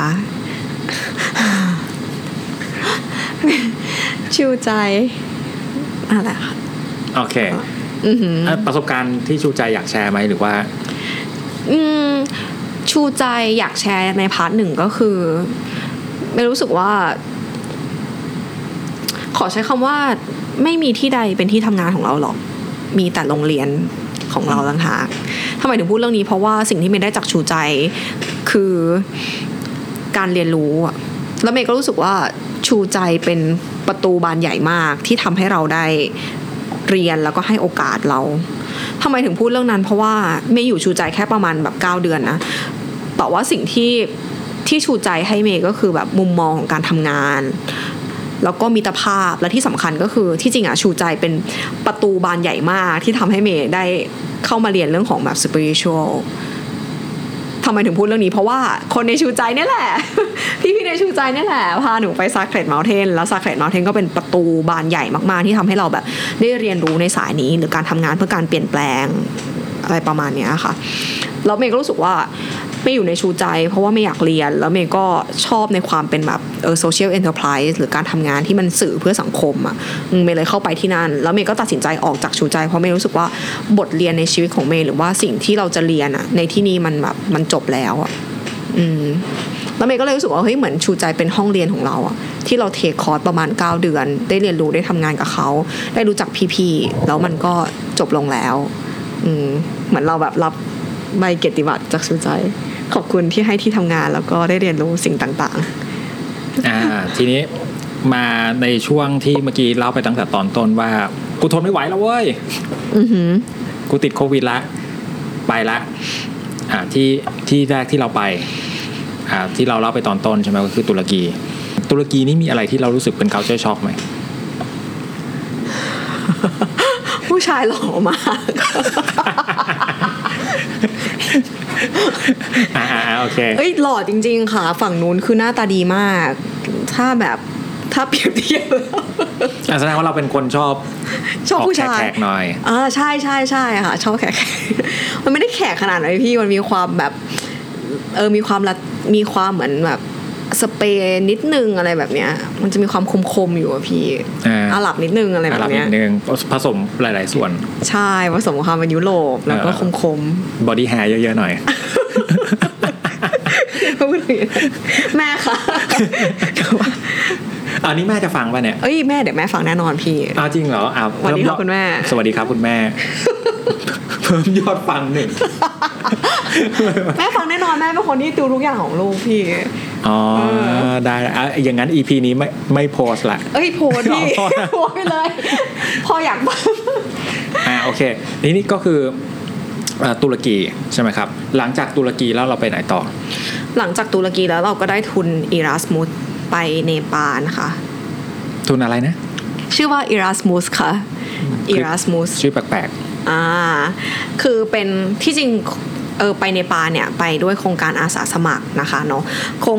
เป็นองค์กรที่องค์กรของประเทศไทยชื่อว่าโครงการ VSA Thailand นะคะเนาะเป็น VSA Thailand เนี่ยก็คือเป็นองค์กรที่ รวมอาสาสมัครจากต่างประเทศนะคะเข้ามาเพื่อให้เด็กไทยเนี่ยได้มีโอกาสไปแกปเยียร์หรือว่าได้ไปเรียนรู้วัฒนธรรมนานาชาติเนาะผ่านการไปเป็นอาสาสมัครนะคะแล้วเขาก็มีทุนด้วยนะคะเนาะซึ่งไอ้ทุนอันเนี้ยมันก็จะไปเชื่อมโยงกับทุนของสหภาพยุโรปนะคะชื่อว่าทุนอีรัสมุสนะคะเนาะซึ่งทุนอีรัสมุสเนี่ยโครงการที่ไปเนี่ยก็ครอบคลุมตั๋วเครื่องบินด้วยค่ากินค่าอยู่ด้วยนะคะเนาะตอนนั้นไปเนปาลอาจจะไม่ได้ไปทำอาสาสมัครเลยแต่ว่ามันเป็นเหมือนแบบเวิร์กช็อปละกันนะคะเวิร์กช็อปเรื่องของโซเชียลอินโนเวชันนะคะการทำงานเพื่อการเปลี่ยนแปลงอะไรประมาณนี้ที่รวมกับประเทศอิตาลีโรมาเนียเกาหลีใต้แล้วก็ประเทศไทยแล้วก็เนปาลนะคะมีเพื่อนเยาวชน5ประเทศละกันมาทำกิจกรรมร่วมกันเหมือนเข้าแคมป์ร่วมกันประมาณ10วันที่เนปาลทำกิจกรรมอะไรบ้างครับที่เนปาลก็ให้มองภาพว่าเหมือนไปอยู่ค่ายไว้พี่มีระดมความคิดมีทำเวิร์กช็อปด้วยการมีออกไปข้างนอกแล้วก็ไปทำแบบเล่นกิจกรรมฐานต่างๆอะไรประมาณนี้ค่ะไอ้ end result ของทุนเนี่ยมันคือเขาต้องการอะไรจากพวกเราที่ไปกัน5ประเทศหลักๆเลยคือเขาก็โฟกัสเรื่องของการทำงานเพื่อการแบบเปลี่ยนแปลงสังคมเนาะแบบว่ายกตัวอย่างเช่นทำธุรกิจยังไงให้มันเป็นธุรกิจที่สะอาดที่มันส่งผลกระทบกับแบบโซเชียลด้วยอะไรประมาณนี้นะคะทำไมต้องเป็นเนปาลโอ้โหยากเลยว่าทำไมต้องเป็นเนปาลคิดว่าเครือข่ายของเขาหรือว่าโปรเจกต์ของทางยุโรปอ่ะมันมาเชื่อมโยงกับประเทศเนปาลเขาก็เลยไปรวมตัวกันที่เนปาลแล้วทำไมเราถึงสนใจทุนนี้แล้วเราไปสมัครมันได้ยังไงคือหลักๆเนี่ยเมย์สนใจเรื่องของโซเชียลเอ็นเตอร์ไพรส์อยู่แล้วโซเชียลเอ็นเตอร์ไพรส์ก็คือการช่วยเหลือสังคมที่ขับเคลื่อนโดยธุรกิจใช่ค่ะก็คือสนใจเรื่องนี้อยู่แล้วแล้วก็บวกกับมีทุนด้วยให้เราไปต่างประเทศให้เราไปเรียนรู้ด้วยแล้วก็ได้ไปทำกิจกรรมกับแบบเพื่อนนานาชาติด้วยเราก็รู้สึกว่าเฮ้ยเราแบบชอบมากซึ่งที่จริงอ่ะจุดเปลี่ยนของเมย์ในปีที่แล้วคือการไปเนปาลเลยนะพี่ทำไมเพราะว่าตอนที่เราไปอยู่เนปาลอ่ะเรามีเพื่อนแบบหลากหลายชาติมากๆหรือแม้กระทั่งแบบโรมาเนียเนาะอิตาลีอย่างเงี้ยก็เป็นดินแดนหมายถึงว่าเป็นเพื่อนที่เราแบบเราไม่เคยมีเพื่อนประเทศนี้อ่ะแล้วเราก็รู้สึกว่าเฮ้ยเราก็ไม่ได้เป็นคนที่ experience หมายว่าไม่ได้มีเพื่อนนานาชาติขนาดนั้นแต่ว่า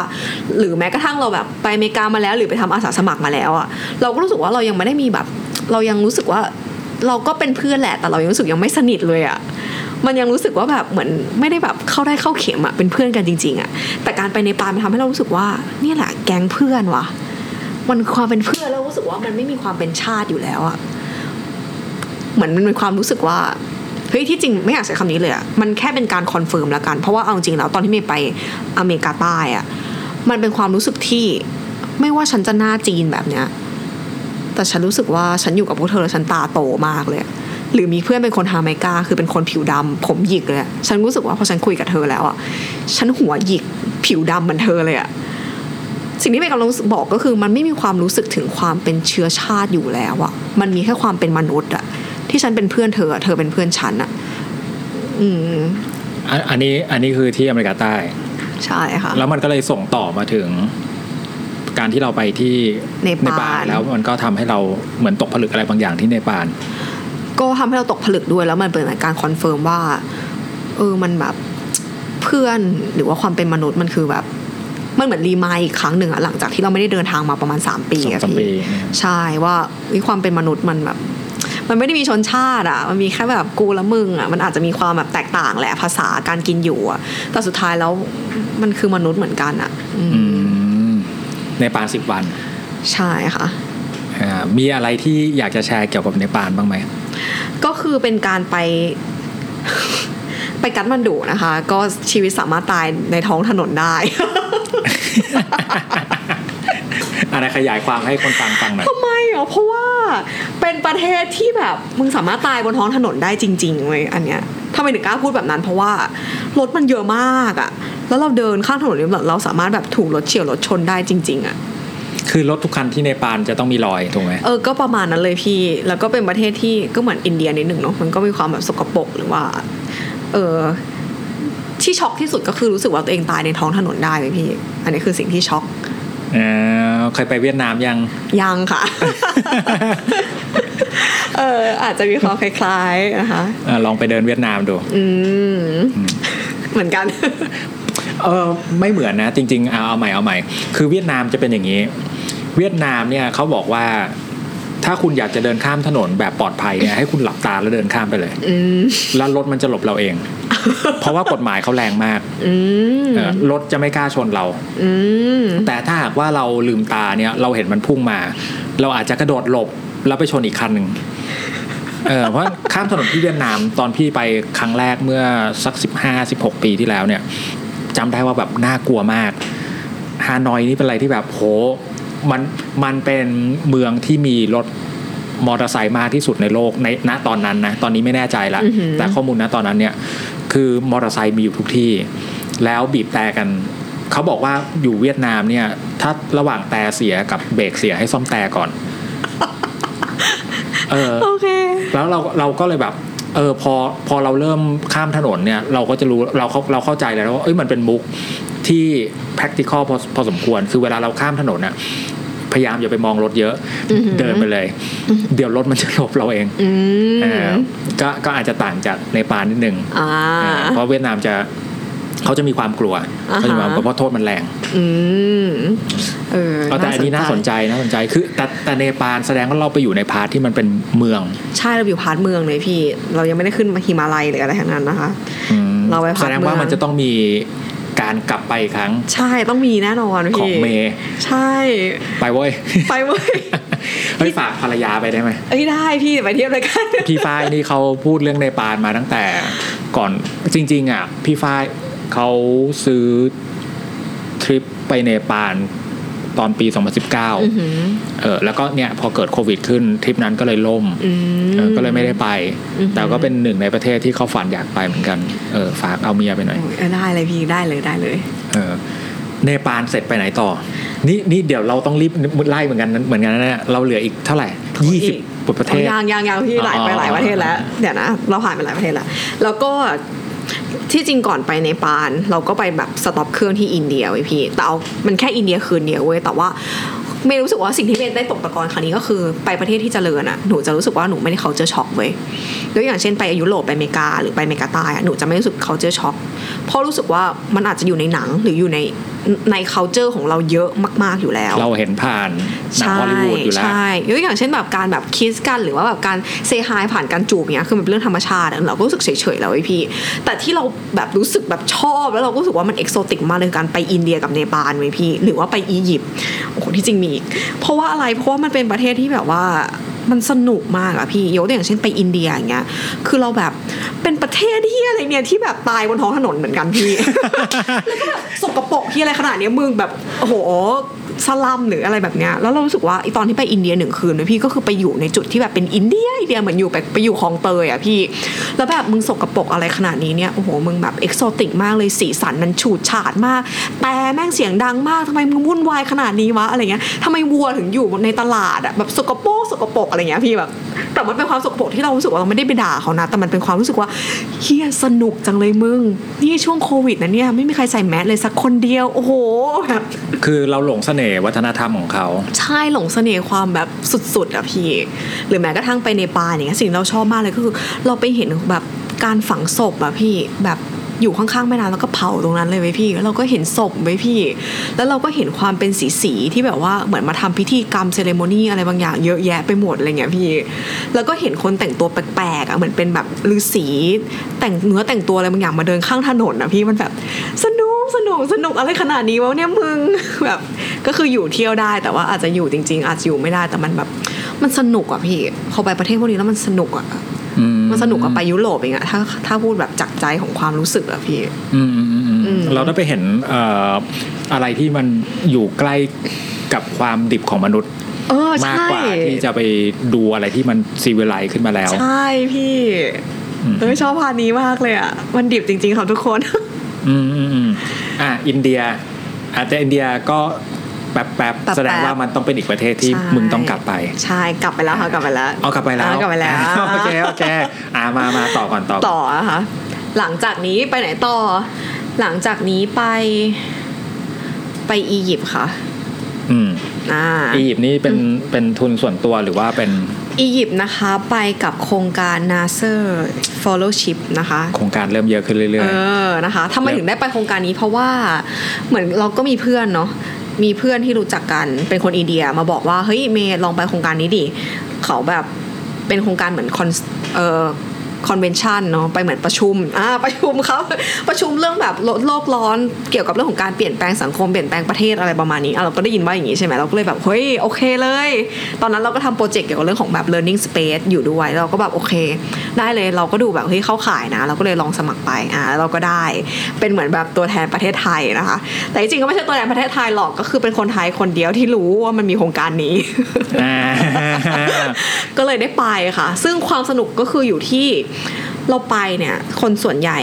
เนี่ยเป็นตัวแทนประเทศจากแอฟริกาและประเทศ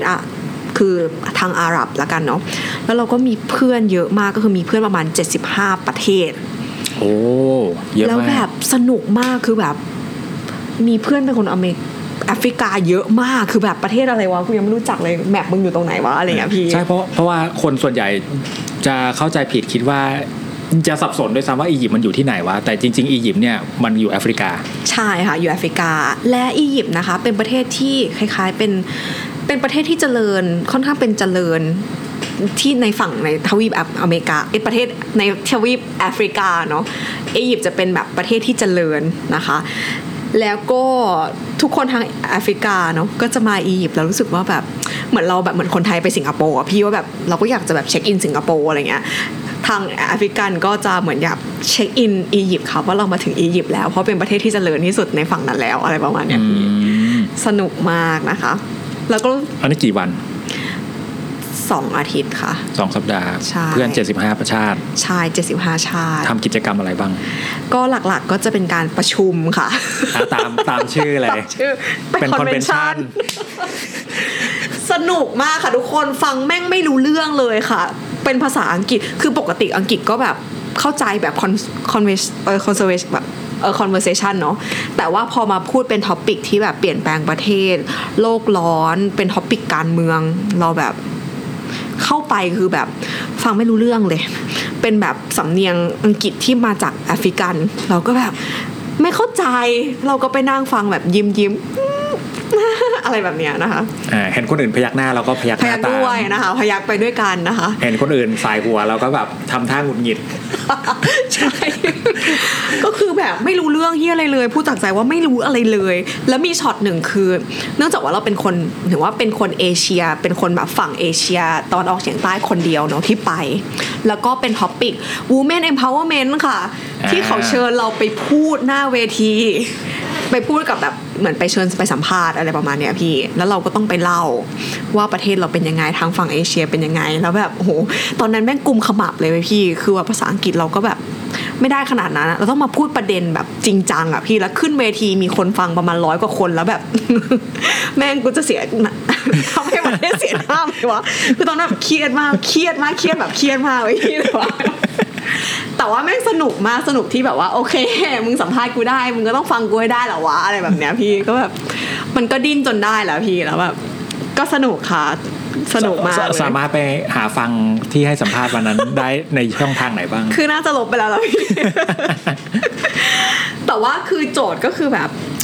ไอ้ความที่มันต้องดิ้นน่ะล่ะพี่มันเลยมีความสนุกเว้ยความที่มันแบบโป๊ะๆความที่มันแบบทำให้ประเทศเสียหน้าไหมอะไรเงี้ยมันก็สนุกค่ะทุกคนแต่โจทย์ที่สำคัญนะคะการไปครั้งนี้คือแม้กระทั่งภาษาไม่ค่อยได้นะคะโจทย์คือ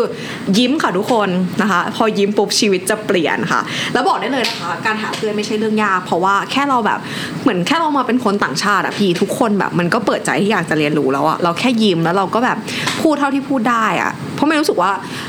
ถึงเราจะเขาอาจจะเป็นผู้ภาษาอังกฤษอะแต่มันก็มีประเทศอื่นที่มันไม่ได้พูดภาษาอังกฤษหรอกแต่ทุกคนมันก็แบบปรับตัวเข้าหากันนะพี่แล้วการอยู่ด้วยกันไม่รู้สึกว่าเพื่อนคือสิ่งสำคัญมากๆเพราะว่าไม่รู้เนาะเหมือนแบบความเป็นมนุษย์อะพี่คือความเป็นเพื่อนอยู่ด้วยกันกินข้าวด้วยกันไปเที่ยวด้วยกันอะมันแบบมันสวยงามอะพี่ซึ่งการไปครั้งนี้นะคะบอกได้เลยทำให้เราได้เพื่อน75ประเทศและมันเป็นจุดเริ่มต้นที่คือแอฟริกาเนี่ยเราอยากไปอยู่แล้วเราเลยมีลิสต์ประเทศอยู่แล้วว่าเฮ้ยเราเคยเห็นแมปแอฟริกาแล้วว่าเราอยากไปประเทศนี้นะอะไรเงี้ยเราค่อนข้างที่จะโอเคแบบค่อนข้างโอเคอยู่แล้วแต่ มันทำให้เรามีแรงบันดาลใจว่าเราจะไปอาหรับเว้ยเมเพราะว่ามันเป็นใช่คือตอนออกกลางเพราะว่ามันเป็นประเทศที่เราแบบเรารู้ถึงว่าภาพในหัวของเราก่อนหน้านี้เนาะก็จะเป็นแบบมุสลิมสงครามน้ำมันอะไรแบบเนี้ยพี่แต่พอเรามีเพื่อนเป็นคนที่นั่นแล้วมันทำให้เรารู้สึกว่าไอ้เหี้ยมันภาพมันเปลี่ยนอะพี่มันทำให้เรารู้สึกว่าใช่เดี๋ยวกูจะไปอิรักอิหร่านเว้ยฉันจะไปแบบเลบานอนเว้ยฉันจะไปจอร์แดนเว้ยแล้วมันทำให้เรารู้สึกว่าแบบแม่งมันไม่มีแบบมันไม่มีกำแพงของคำว่าชนชาติอะมันความน่ากลัวมันไม่ได้มีอยู่จริงอะพี่เพราะเรามีเพื่อนอยู่นั่นอะเพราะมันคือเพื่อนเราอะพี่มันเลยทำให้เรารู้สึกว่าทุกการเดินทางมันทำให้เราเปิดใจอะพี่เปิดใจว่าแบบคนประเทศนั้นไม่ได้เป็นแบบนั้นอะเพราะเพื่อนฉันอยู่ที่นั่นอะเพื่อนฉันนั้นเป็นคนดีเลยอะแล้วได้ไปยังตอนออกกลางยังค่ะปีนี้แน่นอนค่ะอันนี้จีบมา EP 2ก็เลยมาสัมภาษณ์นะคะกลับมาเล่าต่อได้เลยโอเคอันนี้ก็น่าสนใจนะที่อียิปต์อยากจะกลับไปที่ประเด็นนิดนึงตรงที่ว่าโอ้เราเป็นตัวแทนประเทศเนาะใช่พี่อายจังแต่มันเป็นเพราะว่าจริงๆเรื่องเนี้ยพี่เคยคุยกับเมย์ตอนที่เราอยู่ที่เชียงดาวใช่ไหมครับว่าทุนมันมีเยอะมากในโลกใบนี้ถ้าหากว่าเราอยากที่จะท่องเที่ยวหรือว่าอยากจะไปเห็นอะไรก็แล้วแต่เนี่ยลองหาแล้วก็ลองสมัครแล้วเราก็ไม่อาจจะไม่จำเป็นจะต้องเป็นคนที่เก่งที่สุดหรือเป็นคนที่มีคุณสมบัติเพียบพร้อมซะทีเดียวแต่ว่าเราคือคนที่สมัครคือพี่บอกคนบอกลูกศิษย์ตัวเองบอกคนจำนวนมากเลยว่าแบบคือคุณอยากจะไปไหนหรือคุณอยากจะได้อะไรอ่ะมันไม่ใช่คนเก่งที่สุดเว้ยมันคือคนที่สมัครแล้วสมัครไม่สมัครเนี่ยคือศูนย์สมัครอย่างน้อยมันก็ครึ่งวะโอกาสได้ก็อาจจะครึ่งนึงโอกาสไม่ได้ก็จะอาจจะอีกครึ่งนึงแล้วถ้าได้แล้วไม่พร้อมจะไปจริงๆเดี๋ยวว่ากันอีกทีนึงเหมือนกับทริปแรกเลยที่เมย์จะได้ไปบราซิลใช่ไหมตอนแรกเลยเนี่ยตั้งแต่สมัยม.ต้นแล้วตัดสินใจไม่ไปแต่อย่างน้อยเราคือคนหนึ่งที่สมัครเข้าไปได้เป็นตัวสำรองของAFS ใช่ไหมครับตอนนั้นเพราะฉะนั้นอันนี้พี่ว่าน่าสนใจก็คือหาสำหรับคนที่ฟังอยู่แล้วสนใจแล้วยังไม่รู้ว่าจะไปยังไงหรือว่ายังไม่รู้ว่าตัวเองจะพร้อมไหมหรือว่าไม่รู้ว่าจะพร้อมเมื่อไหร่อย่างนึงที่อันนี้บทสนทนายังไม่จบนะแต่ที่แคร็กออกมาได้และชอบมากเลยก็คือไม่ต้องรอพร้อมหรอกประตูบานนึงเปิดมันจะได้เปิดต่อไปอีกหลายๆบานถ้าหากว่าเรามีโอกาสได้ไปต่างประเทศแล้วเราได้รู้จักวัฒนธรรมของเขาได้รู้จักคนของเขาได้รู้จักสิ่งที่เราไม่เคยรู้มาก่อนมันอาจจะเปิดอะไรบางอย่างในตัวเราในใจในถ้าสมมติในเคสของเมย์อาจจะไปถึงระดับของจิตวิญญาณความที่เราสามารถที่จะเชื่อมกับคนที่แม้ว่าเขาจะไม่ได้มาจากแบ็คกราวด์เดียวกับเราแต่ว่าเราเห็นความเป็นคนของเขาแล้วถ้าเราโชคดีเราเจอคนที่เขาเห็นความเป็นคนของเราเหมือนกันใช่ไหมมันต่อยอดไปถึงไหนต่อไหนไม่รู้อียิปต์75ประเทศแปลว่าเป็นลิสต์ที่เราต้องไปทั้งหมดเลยป่ะหรือว่าใจเมย์นะพี่หนูว่าตั้งแต่ใช่จะไปไม่ได้ไปเพราะประเทศนั้นอย่างเดียวนะพี่แต่เมย์รู้สึกว่าเพราะเพื่อนเราอยู่ที่นั่นอะคือที่ใช้คำนี้เพราะว่าเจอนี่ถัดไปหลังจากอียิปต์นะคะเราเบรกเข้าห้องน้ำแป๊บนึงได้ไหมได้เลยค่ะโอเคจังหวะดีสักครู่นะครับค่ะไปสวัสดีครับโอเคต่ออียิปต์2 สัปดาห์เพื่อน75ชาติหลังจากนั้นกินก่อนก็ได้พร้อมแล้วพี่โอเคหลังจากนั้นนะคะได้ทุนไปทำอาสาสมัครที่อิตาลีค่ะพี่คะหนูเนี่ย back to back คือทุน แล้วก็ทุนอีกค่ะทุกอย่างไปด้วยทุนนะคะเนื่องจากว่าแบ็คกราวด์ไม่ได้แบบคุณพ่อคุณแม่ร่ำรวยถึงจะแบบว่าส่งไปเวเคชั่นต่างประเทศขนาดนั้นนะคะก็คือมีทุนค่ะทุกคนมีทุนเยอะมากค่ะแล้วก็มีทุนเยอะมากค่ะดังนั้นไม่ต้องจ่ายเองก็ได้นะคะดังนั้นเราเชื่อว่าทรัพยากรมีอยู่มากมายให้เราได้ใช้นะคะแล้วก็มีคนที่พร้อมที่จะให้โอกาสเราด้วยเยอะมากนะคะแค่ตั้งอกตั้งใจแล้วก็เปิดใจเฉยๆเท่านั้นเองทุนอิตาลีนี่ ห่างจากที่เราไปจากอียิปต์นานแค่ไหนไม่เลยค่ะแค่อีกประมาณ3อาทิตย์ก็เดินทางไปอิตาลีแล้วค่ะหลังจากกลับจากอียิปต์ทีนี้เป็นโครงการอะไรครับเป็นโครงการอาสาสมัครนะคะของ VSA Thailand นะคะร่วมกับทุน Erasmus จากสหภาพยุโรปค่ะอันนี้ก็คืออันเดิมที่เราไปในปานใช่ค่ะเหมือนเดิมเลยค่ะอ๋อเพียงแต่ว่าเราแค่เปลี่ยนประเทศใช่เปลี่ยนประเทศเปลี่ยนโปรเจกต์ค่ะอันนี้เป็นอาสาสมัครเลยแหละไปโครงการไปอิตาลีประมาณ50วันนะคะอ๋อว้าวเกือบ2เดือนใช่ไปอยู่ที่เปซาโลนะคะใกล้ๆโบโลญญานะคะทางเหนือนะคะไหนไปเหยียบอิตาลีครั้งแรกรู้สึกยังไงบ้างเป็นการไปยุโรปครั้งแรกในชีวิตค่ะและที่สำคัญก็คือ ไปทำอาสาสมัครเนาะอาสาสมัครเป็นเกี่ยวกับเยาวชนละกันนะคะกิจกรรมไปทำอะไรบ้างก็จะเป็นการไปช่วยจัดงานเฟสติวัลคือต้องบอกว่ามันเป็นช่วงซัมเมอร์ของอิตาลีดังนั้นงานในเมืองเนี่ยจะเยอะมากนะคะดังนั้นเราก็จะไปช่วยแบบจัดเฟสติวัลไปแบบทำวิดีโออะไรแบบนี้นะคะแต่บอกได้เลยค่ะไป50วันใช่ไหมคะได้ทำงานประมาณ20วันนะคะอีก30วันนั้น ท่านไปไหนเนื่องจากว่าช่วงซัมเมอร์ใช่ไหมคะประเทศอิตาลีเนี่ยมีการหยุดพักทำงานเนื่องจากว่าเป็นซัมเมอร์ก็คือเหมือนแบบหยุดนักขัตฤกษ์บ้านเราแต่ว่าเป็นการหยุดนักขัตฤกษ์บ้านเขานะคะนักขัตฤกษ์บ้านเขานะคะหยุดประมาณ2อาทิตย์นะคะเราเคยก่อนที่จะไปอิตาลีเนี่ยเราเคยดูหนังนะคะชื่อหนัง documentary ชื่อว่า Where to Invest Next นะคะเป็นหนังที่พูดถึงเรื่องของแบบรัฐสวัสดิการละกันเนาะของประเทศต่างๆว่าเป็นยังไงนะคะซึ่งวันหยุดของอิตาลี1ปีเนี่ยมีวันหยุดคิดว่าวันหยุดนักขัตฤกษ์ละกันก็คือที่แบบว่าหยุดทำงานแต่ว่าจ่ายเงินนะคะอยู่ประมาณ8สัปดาห์ด้วยกันโอ้โหนะคะ Yes K นะคะและเป็นสิ่งที่จริงค่ะไปเหยียบอิตาลีมาแล้วก็คือซัมเมอร์นะคะหยุด2อาทิตย์หยุดเลยนะคะแบบหยุดทำงานแต่ว่าได้เงินนะคะแล้วทุกคนก็จะไปเวเคชั่นกันนะคะนู่นนี่นั่นนะคะไปเอนจอยซัมเมอร์เนาะและเราก็ได้หยุดค่ะเพราะองค์กรเราหยุดค่ะดังนั้นเราเลยมีเวลาทั้งหมด25วันละกันที่ไม่ได้ทำงานนะคะเราก็เลยว่างนะคะเราก็เลยตะลุยเที่ยว น่าสนใจมากเราก็เลยเที่ยวค่ะซึ่งถามว่าเฮ้ยแบบไปเที่ยวไหนบ้างก็ไปเที่ยวอีกประมาณ7ประเทศอ้าวนี่ยังคิดว่าแบบเที่ยวนี่คือเที่ยวอิตาลีก็ไปเที่ยวอิตาลีด้วยค่ะก็คือไปเมืองหลวงเนาะไปแบบไปโรมอะไรไปโรมนะคะแต่ว่าหลังจากนั้นเราก็มีเวลาว่างอีกเราก็เลยไปเที่ยวเพราะว่ายุโรปเนี่ยเขาถือวีซ่าเชงเก้นมันเข้าได้เกือบทั้งทุกประเทศถูกต้องเราก็เลยมีเวลาประมาณ20กว่าวันเนาะเราก็เลยตะลุยหลังเราตะลุยไปที่ไหนบ้างนะคะเราไปโรมมาแล้วเนาะหลังจากนั้นเราก็ไปเวนิสต่อหลังจากเวนิสปุ๊บเราก็ไปสโลวีเนียไปเช็กรีพับลิกไปฮังการีไปปาร์กไปเยอรมนีไปสวิตเซอร์แลนด์แล้วก็กลับมาที่อิตาลีไปแถวมิลานแล้วเราก็กลับมาที่เราอยู่แล้วก็กลับบ้านค่ะไปนี่ไปยังไงเรานั่งรถไฟไปเราขับรถไปกับเพื่อนเราฮิชไฮค์หรือเราไปยังไงเรานั่งรถไฟไปค่ะแล้วก็นั่งรถบัสไปเป็นการไปเที่ยวคนเดียวเอาทั้งหมดที่พูดมานี่คือเราแบ็คแพ็คไปทุกที่คนเดียวเลยใช่ค่ะไม่ได้แบ็คแพ็คนะคะทุกคนเนื่องจากว่าตัวเล็กนะคะแล้วแบกกระเป๋าไม่ไหวค่ะเราเลยมีกระเป๋าลากเล็กๆ1ใบนะคะเราเลยเป็นแบบนั้นทำไมถึงตัดสินใจทริปยุโรปคนเดียวเพราะว่า1คือเรารู้สึกว่าเราไปเหยียบยุโรปแล้วเรามีเวลาว่างแล้วเราไม่จำเป็นต้องอยู่แค่อิตาลีอ่ะเรา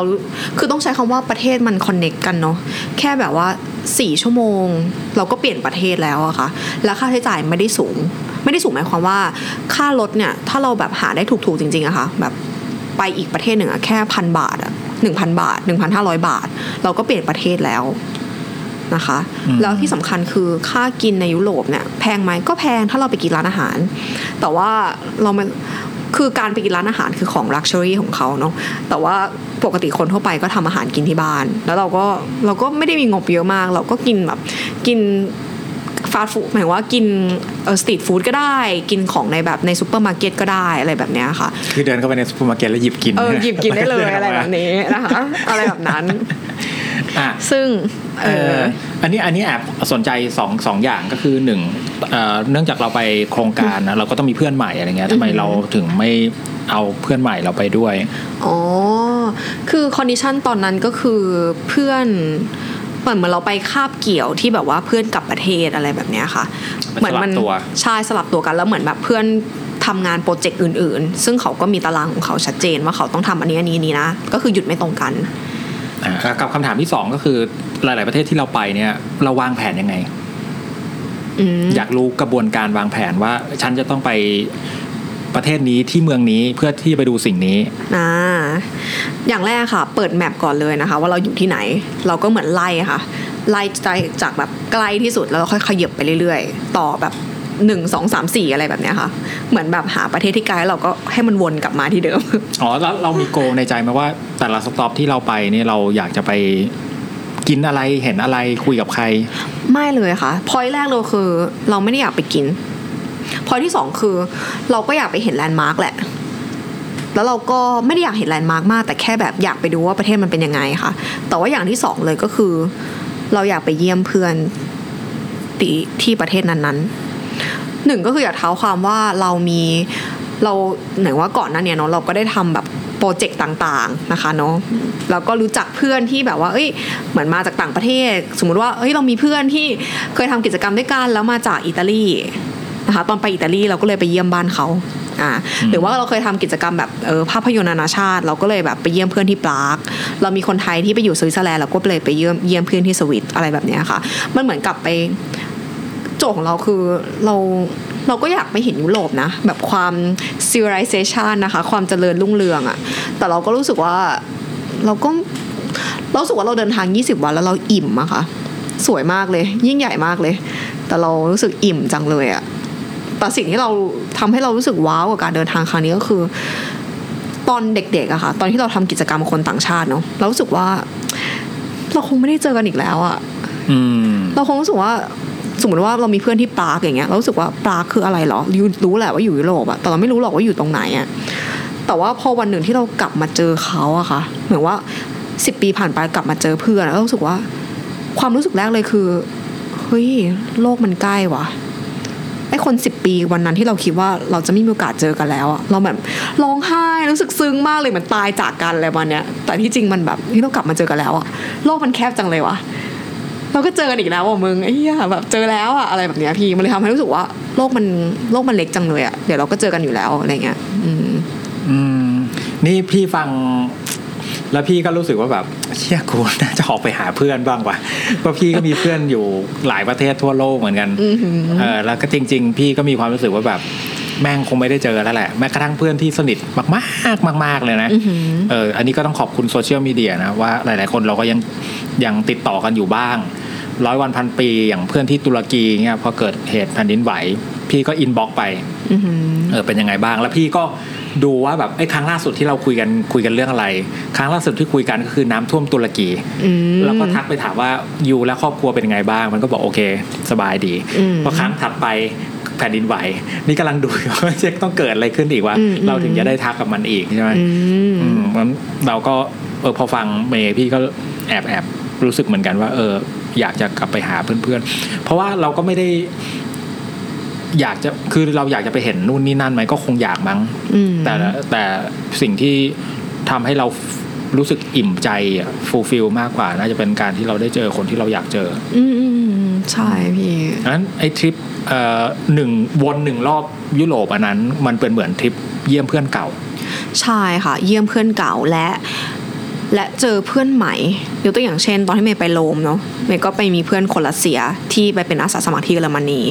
แล้วเราก็รู้สึกว่าเอ้ยแล้วเขาก็บอกเราว่าเนี่ยเดี๋ยวถ้าไปเยอรมนีนะเดี๋ยวเขามานอนบ้านเขาได้เลยเดี๋ยวเขาโฮสต์เราเองอะไรแบบเนี้ยค่ะแล้วแบบแล้วเราก็ไปเยอรมันแล้วเราก็ไปอยู่บ้านเขาจริงๆแล้วเราก็ได้เพื่อนเป็นคนรัสเซียแล้วเราก็ไปแบบไปเที่ยวโปแลนด์กันต่ออะไรประมาณเนี้ยพี่คือเมย์รู้สึกว่ามันแบบโลกมันเล็กแล้วเพื่อนไม่รู้ว่ารู้สึกว่าเพื่อนซัพพอร์ตเราในทุกที่ที่เราไปถึงเราจะ มีมากมีน้อยหรือยังไงก็ตามอะแต่ว่าเรารู้สึกว่าเราได้รับการซัพพอร์ตจากเพื่อนเคยกลัวไหมเพราะเราเป็นผู้หญิงคนเดียวเดินทางยุโรปไม่ว่ายุโรปเดินทางไม่ได้น่ากลัวขนาดนั้นค่ะแบบรถไฟก็สะอาดหรือว่าประเทศมันไม่ได้แบบน่ากลัวขนาดนั้นบรุกลินเราก็ไปมาแล้วยุโรปจะสักเท่าไหร่เชียวถามว่ามันน่ากลัวไหมไม่รู้สึกว่ายุโรปไม่ได้น่ากลัวเลย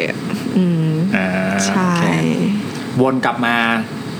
ที่อิตาลีแล้วเราก็บินกลับไทยใช่ค่ะไอ้1 รอบเนี่ยมีอะไรที่เราประทับใจนอกจากเรื่องของการไปเจอเพื่อนเก่าบ้างมีอะไรที่เราแบบว่า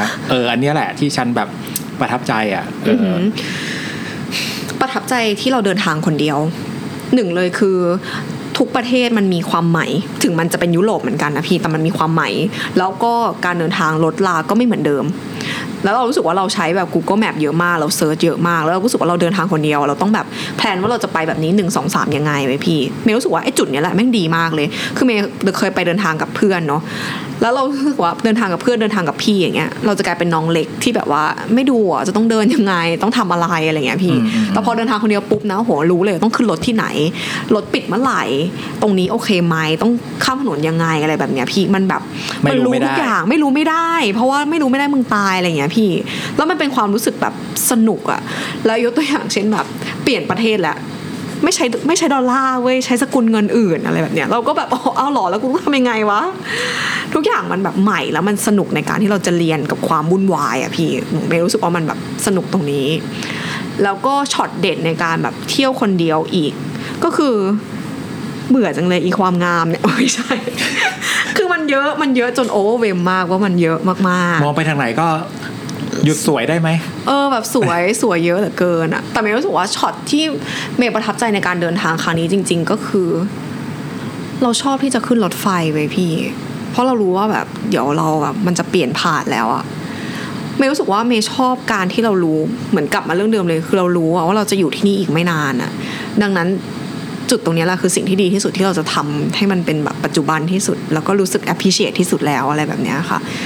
เลยเป็นสิ่งที่เราชอบแล้วก็อีกเรื่องหนึ่งที่เมย์รู้สึกสนุกมากเลยก็คือ Couch Surfing ค่ะไม่ได้แนะนำให้ทำนะคะแต่ว่าCouch Surfing คือเป็นแพลตฟอร์มที่คนโลคอลกับนักท่องเที่ยวพาคนโลคอลกับนักท่องเที่ยวมาเจอกันเพื่อให้นักท่องเที่ยวได้อยู่กับคนโลคอลก็คือแบบไปนอนบ้านเขามีคนพาไปเที่ยวที่เป็นโลคอลจริงๆอะไรประมาณนี้ค่ะขยายความนิดนึงมันเป็นแพลตฟอร์มที่เสียเงินไหมหรือว่าเป็นแค่โซเชียลที่พาคนไม่รู้จักกันมาเจอกันหรือยังไงก็คือเหมือนเป็นแอปพลิเคชันเป็นเว็บไซต์เนาะนะคะที่แบบว่าพี่จิมรู้จักไหมอ่ะอธิบายไม่ถูกไม่รู้จักแต่รู้คำว่า Couch Surfing อยู่ว่ามันก็คือการที่เราไปแครชบ้านเพื่อนเราการที่เราไปนอนบ้านเพื่อนอันนี้มันเป็นศัพท์ที่รู้อยู่ใช่ๆค่ะก็ประมาณนั้นแต่ว่าแต่พี่อยากรู้ว่าสมมุติเราเข้าไปไอ้แอปพลิเคชันอันเนี้ยเสียเงินป่ะอ๋อก่อนเสียค่ะแต่ว่าเสียถูกมาก70 บาท70 บาทนี่คือค่าสมาชิกค่าเหมือนค่าสมาชิกค่าซัพพอร์ตเขาอะไรประมาณเนี้ยค่ะพี่แล้วพอเราเข้าไปในแอปนี้ปุ๊บสมมุติว่าวันนี้เราไปถึงเยอรมันคือเราต้องเหมือนเราแพลนก่อนแล้วว่าเหมือนมันก็จะเหมือนเป็นแบบบิลบอร์ดเนาะว่าเอ้ยจะมีคนคนนี้นะกำลังหาคนโฮสต์อยู่วันที่15-17ที่เยอรมนีเบอร์ลินอะไรแบบนี้ค่ะแล้วใครที่แบบรู้สึกว่าเฮ้ยเขาแบบดูโปรไฟล์เราแล้วรู้สึกว่าเฮ้ยเรามีเรื่องที่สนใจคล้ายกันก็เอ้ยเดี๋ยวเราพาเที่ยวเองมีเพื่อนอะไรแบบนี้เป็นแอปพลิเคชันหาเพื่อนใหม่แต่เป็นเพื่อนเที่ยวใช่ก็น่าสนใจมากเลยอ่ะที่จริงก็เป็นจุดหลักๆเลยแหละว่าทำไมทริปยุโรปดูสนุกมากแต่ว่าก็คิดว่ามันมีแบบเรื่องที่คิดว่าไม่น่าเล่าเราไม่ได้แต่ว่าเล่าไหมแล้วเดี๋ยวไปตัดได้เล่าได้แล้วเดี๋ยวจะมีEP นึงที่วงเล็บว่าแบบสำหรับพ่อแม่แล้วก็มี EP อันคัดอยากเล่าแต่แค่รู้สึกว่าอาจจะอยากให้คนที่เข้าใจในบริบทต้องค่อนข้างเปิดใจประมาณหนึ่งละกันเนาะพี่เดี๋ยวเมย์จะเล่าให้ละเอียดแล้วจะเข้าใจก็คือช็อตแรกเลยคือเราเราไปยุโรปครั้งนี้เราไม่ได้มีเงินเยอะแล้วรู้สึกว่าค่าที่พักก็เป็นแบบปัจจัยหลักๆเนาะที่เราแบบ แบบเป็นจุดหลักเลยเราก็ตั้งคำถามในใจว่าเอ๊ะถ้าฉันไม่นอนบ้านเพื่อนแล้วแบบแต่ฉันยังสมมติว่าอยากไปเยอรมันอะแต่ไม่มีเพื่อนอยู่เยอรมันเลยทำไงดีว่าเมย์จะไปนอนบ้านใครดีอะไรเงี้ยซึ่งก่อนหน้านี้เราก็จะมีแบบหลายๆประเทศเนาะอย่างเช่นปรากแบบเช็กอย่างเงี้ยเรารู้สึกว่าจะไม่มีเพื่อนเลยอะเราจะไปเจอเพื่อนที่ไหนดีนะทำยังไงดีอะไรเงี้ยค่ะเหมือนแบบค่อนข้างมีบัดเจ็ตจำกัดละกันเราพยายามแบบบริหารจัดการเต็มที่เลยว่าฉันจะทำยังไงดีแล้วเราก็รู้แหละว่าเขาเซิร์ฟฟิ่งมีแล้วก่อนอันนี้เราก็พยายามหาเลยนะว่าจะไปนอนฟรีได้ที่ไหนบ้างเราก็คิดว่ามีวัดไหมถูกต้องพี่แต่ว่าที่นู่นมันไม่ได้มีวัดพุทธเนาะแล้วมันก็อยู่แบบวัดพุทธก็ห่างไกลมากเราก็เลยแบบมันก็จะมีลักษณะของการที่แบบว่าpilgrimage นักเดินทางนักบวชที่แบบว่ามีคนให้โรงแรมนอนฟรีอะไรเงี้ยเราก็พยายามละเสิร์ชละแต่แม่งขอไปละส่งอีเมลไปละแม่งไม่ให้ว่ะมันอาจจะเป็นช่วงซัมเมอร์ด้วยที่แบบคนเยอะอะไรประมาณนี้เขาก็เลยไม่ให้เราก็โอเคลองสับเขาเซิร์ฟฟิ่งละกันก็ดีมากเลยค่ะเขาเซิร์ฟฟิ่งที่แรกคือที่โรมที่อิตาลีพีคมากตรงที่พอเราก็เป็นสมาชิกเขาเซิร์ฟฟิ่งแล้วเราก็บอกโพสเลยว่าฉันจะไปโรมวัน4วันนะวันนี้ถึงวันนี้ใครอยากจะโฮสต์เราไหมเราเป็นคนที่น่ารักนิสัยดีเป็นคนที่ทำอาหารได้แล้วก็เดี๋ยวจะเป็นเพื่อนกันพาไปเที่ยวได้เลยอะไรแบบนี้ขายตัวเองเรียบร้อยนะคะมีคนทักมาค่ะประมาณแบบ 6-7 คนเราก็แบบดีใจมากเลยแบบมีที่พักแล้วเว้ยแบบโหมีคนอยากโฮสต์เราด้วยเมืองโหประหยัดแล้วโหมีเพื่อนด้วยแม่งสนุกแน่นอนไม่เพราะว่าไปเที่ยวโรมคนเดียวแบบเหงาๆแบบไม่มันแน่นอนเมย์ต้องมีเพื่อนเว้ยพอไปเที่ยวคนเดียวก็แบบไม่รู้อะไรแม่งภาษาอังกฤษก็ไม่ได้ขนาดนั้นฟังอะไรก็ไม่ค่อยออกต้องมีเพื่อนแหละงานเนี้ยอะไรเงี้ยสุดท้ายค่ะมีคนทักมาหาเรา7คนแม่งเป็นผู้ชายหมดเลยว่ะ เริ่มงงแล้วแบบทำไมแม่งเป็นผู้ชายหมดเลยวะพวกมึงแบบมึงเป็นเหี้ยอะไรกันเนี่ยอะไรเงี้ยคือตอนแรกเราก็แบบกังวลเว้ยแต่เราก็แบบลองดูว่าเมย์แบบมันคงไม่มีอะไรหรอกเพราะว่ายุโรปก็น่าจะปลอดภัยอยู่อะไรเงี้ยพี่เราก็เลยเลือกโฮสที่มีเขียนรีวิวที่ดีที่สุดมีเรฟเฟรนซ์ดีที่ดีที่สุดแล้วก็แก่ๆนิดนึงใช่ค่ะซึ่งเราไปบ้านแรกเราไปนอนกับเขาวันนึงเราก็แบบ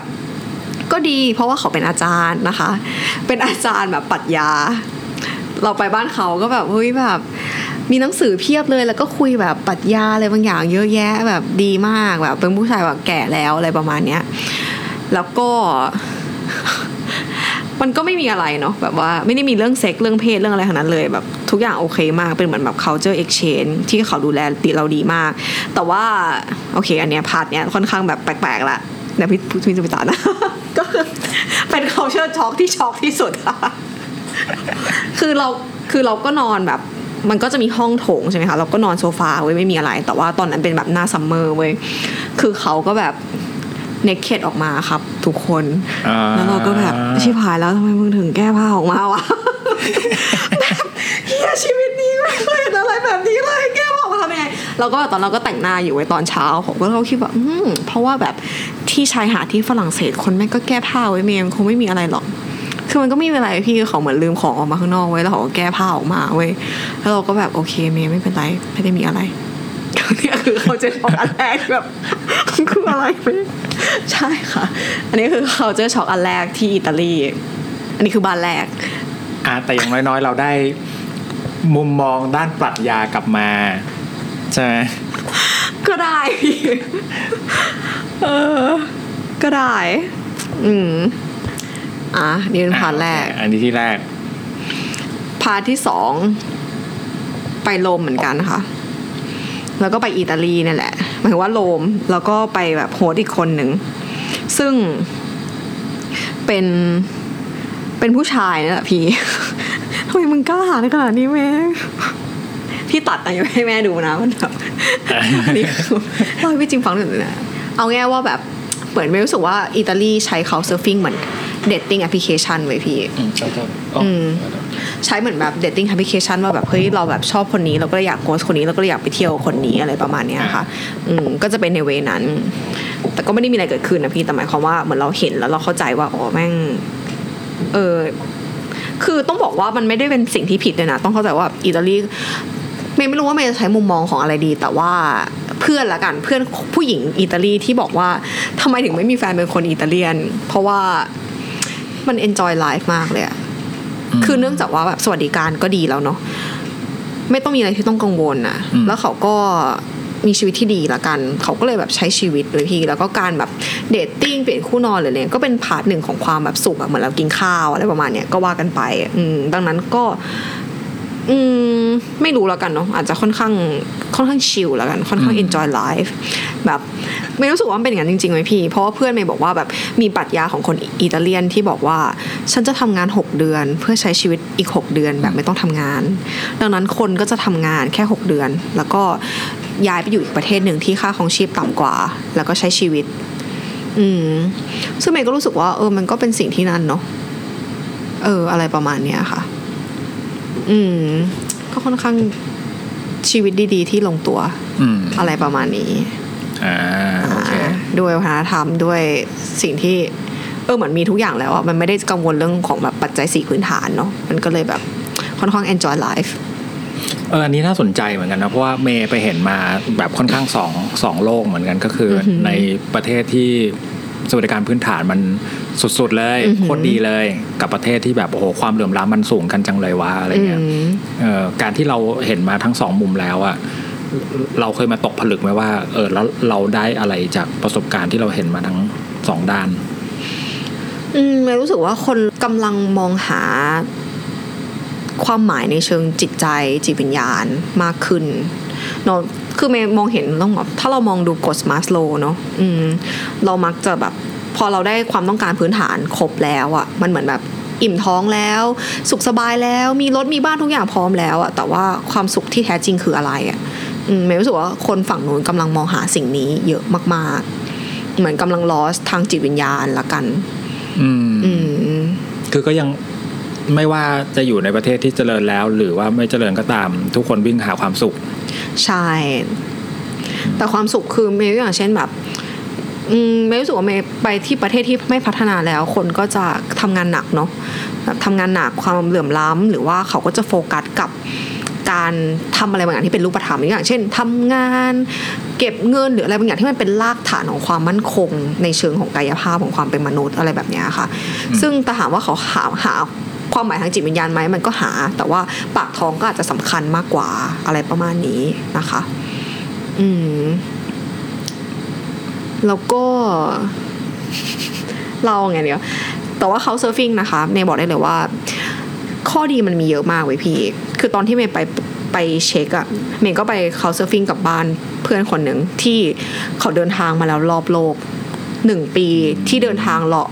365วันที่เดินทางรอบโลกแบบรอบโลกจริงๆไว้พี่แล้วเขาก็รู้สึกว่าแบบเขารู้สึกอิ่มมากแล้วอิ่มมากจนรู้สึกว่าแต่เขาก็ยังอยากเรียนรู้นะแต่เขารู้สึกว่ามันถึงเวลาที่เขาต้องแบบgive backให้ต่อแล้วอะไรเงี้ยเขาก็เลยเปิดบ้านให้คนต่างชาติมานอนเพราะเขารู้สึกว่าเฮ้ยทุกครั้งที่เพื่อนมานอนบ้านอ่ะเขาจะได้คุยได้แลกเปลี่ยนความรู้ที่เขามีโดยที่เขาไม่ต้องเดินทางแล้วเพราะมันรู้สึกอิ่มมากแล้วอะไรแบบเนี้ยค่ะแล้วเรารู้สึกว่าโหมันเป็นอะไรที่แบบ amazing มากเลยที่เราแบบคือเนื่องจากว่า couch surfing อ่ะเราได้ไปนอนบ้านเขาอ่ะพี่มันเป็นความรู้สึกที่กินอะไรอ่ะนอนแบบไหนอ่ะที่พักเป็นแบบไหนมันได้เห็นเหมือนความเป็นมันไม่ใช่การนอนโรงแรมอ่ะพี่มันคือแบบบ้านอ่ะที่คนคนนี้เป็นแบบนี้หมู่บ้านเป็นแบบนี้กินอยู่กันแบบนี้เข้าเซเว่นแบบนี้ห้องน้ำเป็นแบบนี้อ่ะคือมันมีความแบบจริงๆของแบบตรงพื้นที่ตรงนั้นอ่ะเมย์รู้สึกว่ามันแบบมันสนุกมากๆแล้วที่จริงเขาเซิร์ฟฟิ่งก็มีประโยชน์มากๆในการแบบเจอคนหรือเข้าใจมิติของคนในแบบแง่มุมตรงนั้นจริงๆอ่ะถ้าถามว่ามันอันตรายไหมมันก็คงมีพาร์ทที่มันแบบเสี่ยงแหละแต่ว่าก็ต้องดูอะแต่เมย์รู้สึกว่าสิ่งหนึ่งเลยนะที่เขาจะวิ่งเสี่ยงไหมเมย์ก็อาจจะใช้คำว่าเสี่ยงถ้าเป็นผู้หญิงคนเดียวที่เดินทางแบบเมย์เนาะเมย์ก็อาจจะรู้สึกว่าถ้าเมย์กลับไปอีกที่เป็นCouch Surfingเนี่ยเมย์Couch Surfingไปหมด5บ้านละกันอาจจะเสี่ยงไหมผู้หญิงคนเดียวเสี่ยงค่ะแต่หนึ่งเลยคือสิ่งที่เมย์ได้เรียนรู้คือคอนเซนต์สำคัญโอเคคอนเซนต์แปลว่าการยินยอมอ๋อคือไม่รู้จากทั้งสองฝ่ายใช่ค่ะเราจะไม่มีอะไรเกิดขึ้นแน่นอนในเรื่องของแบบเซ็กชวลหรือว่าการทำร้ายหรืออะไรก็ตามเนาะถ้าเราไม่ยินยอมถ้าเรามีบาร์เดอรี่ที่ชัดเจนว่าเราต้องการอะไรคือกรอบของเราอะไรคือกรอบของเขาแล้วก็แบบดูแลตัวเองอะมีคลอสคอร์ไหมจาก5บ้านนี้ว่าแบบไอ้เชี่ยมันใกล้กูเกินไปละมีอันนี้ก็ยังเป็นพาร์ทที่ให้ตัดทิ้งใช่ไหมคิดว่าควรตัดทิ้งนะ okay, พี่หนูว่าแบบไทยอาจจะแบบไม่ค่อยเปิดมาก เดี๋ยวไม่รู้แล้วแต่ละกันแต่หนูว่าแบบพอเป็นพาผู้หญิงเราแบบไม่รู้ว่าพี่นะครับคุยกันถ้าไม่สบายใจที่จะเล่าก็ไม่ต้องเล่ากันนะได้แต่ว่าหนูว่าถ้ามันมีประโยชน์ละกันแต่อันนี้เล่าให้พี่จิมฟังละกันว่าหนึ่งเลยคือคอนเซนต์สำคัญมากแล้วก็อย่างที่สองคือเราอาจจะมีภาพเนาะว่าแบบผู้ชายแบบแข็งแรงกว่าเราแบบสามารถเราทำร้ายเราได้แบบจับข่มขืนต่อยท้องแล้วตายแล้วอะไรอย่างเงี้ยพี่แบบเราก็อาจจะมีภาพมุมมองนั้นเนาะที่แบบช่อง7มากช่อง7มากเลยอะแต่ว่าเมย์รู้สึกว่าจากการเรียนรู้ของเราเนี่ยหมายว่าเมย์ก็มีโอกาสได้เข้าเวิร์กช็อปหลายอย่างเนาะพี่แล้วเมย์ก็เคยไปเข้าเวิร์กช็อปเกี่ยวกับเรื่องของแบบเซลฟ์ดิเฟนส์แล้วก็วูแมนเอ็มพาวเวอร์เมนต์อะแล้วเรารู้สึกว่า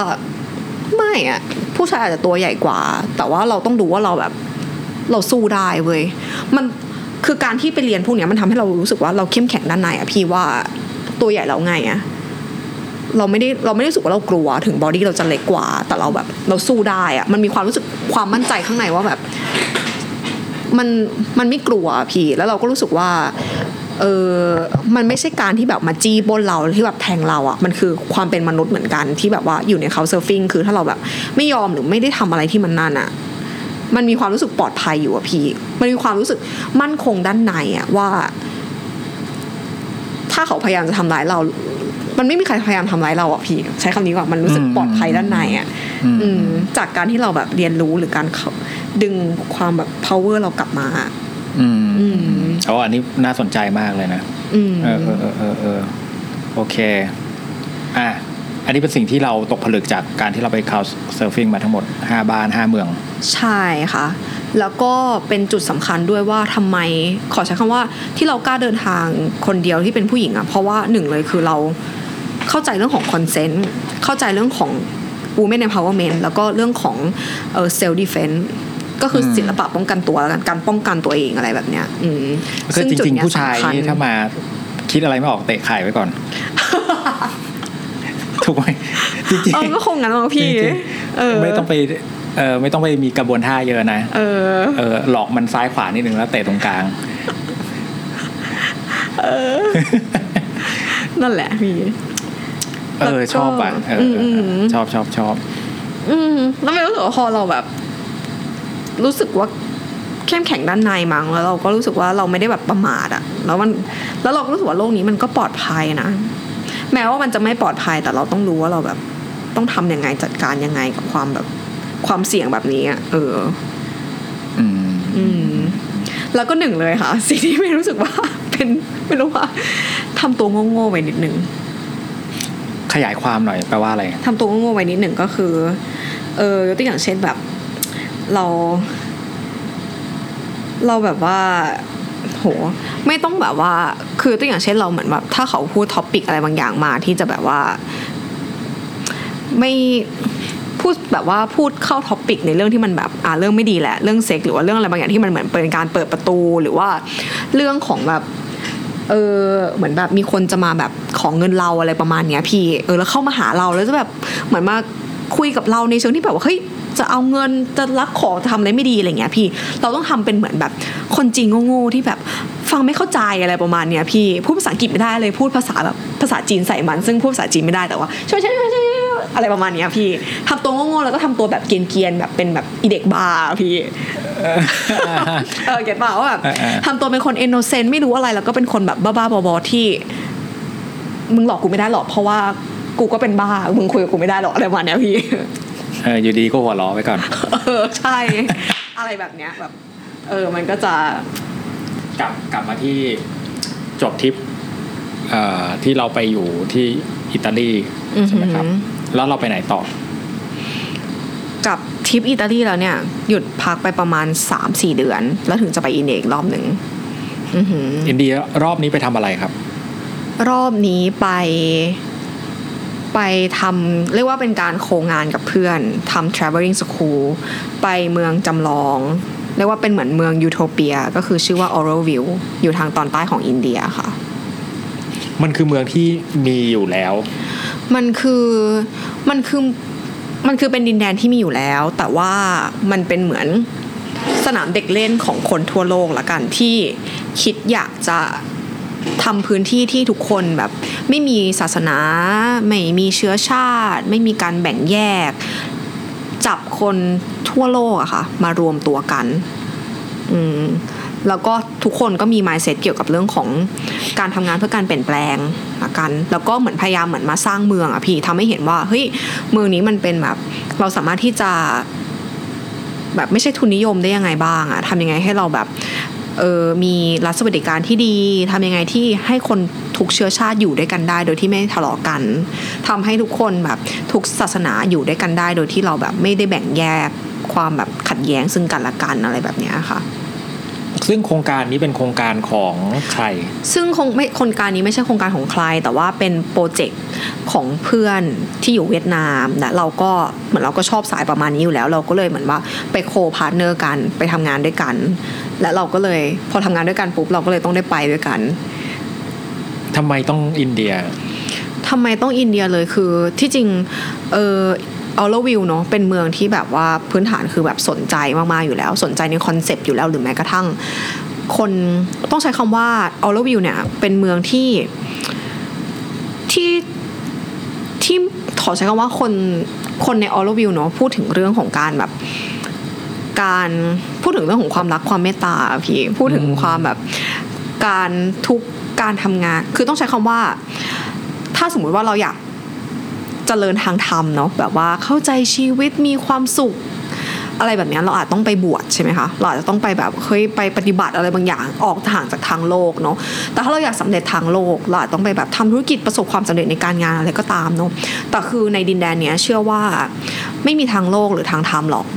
แต่ว่าทุกการทำงานหรือทุกการใช้ชีวิตอะคือการปฏิบัติธรรมคือการขัดเกลาจิตใจตัวเองคือการเข้าถึงแบบโลกด้านในอะคือการเข้าถึงแบบดินแดนของพระเจ้าหรือว่าความจริงแท้ของชีวิต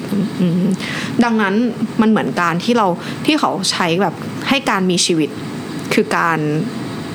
เรียนรู้ตัวเองคือการแบบตื่นทางจิตวิญญาณอะไรประมาณนี้ค่ะอันนี้คือรากของ mindset ของทุกอย่าง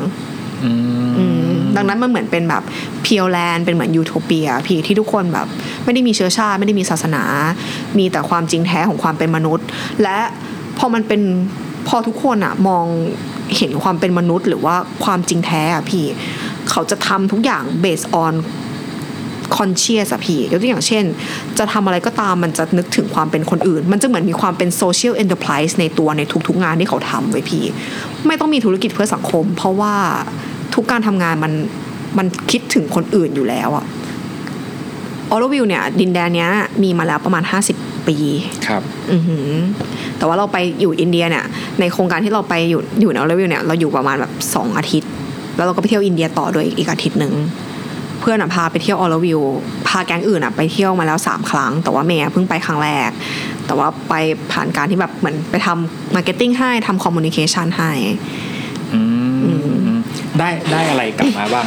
จากการไปครั้งนี้เหมือนรู้สึกเหมือนทุกทริปที่เมย์ไปเหมือนจะได้อะไรนิดๆหน่อยๆกลับมาตลอดใช่ไหมคะAurovilleทำให้เรารู้สึกถึงได้รับแรงบันดาลใจละกันเนาะจากแบบคนหรือว่าจากดินแดนที่คนละกันนะคะต้องใช้คำว่าจากคนคนหนึ่งที่แบบเชื่อแล้วก็มันเหมือนการแบบสร้างประเทศเลยอะพี่เหมือนการสร้างประเทศใหม่อะทุกอย่างมันดูเป็นเหมือนแบบคอนเซปต์มากๆเนาะว่าโหยดินแดนที่เป็นความจริงแท้ความงามหรืออะไรประมาณนี้ค่ะ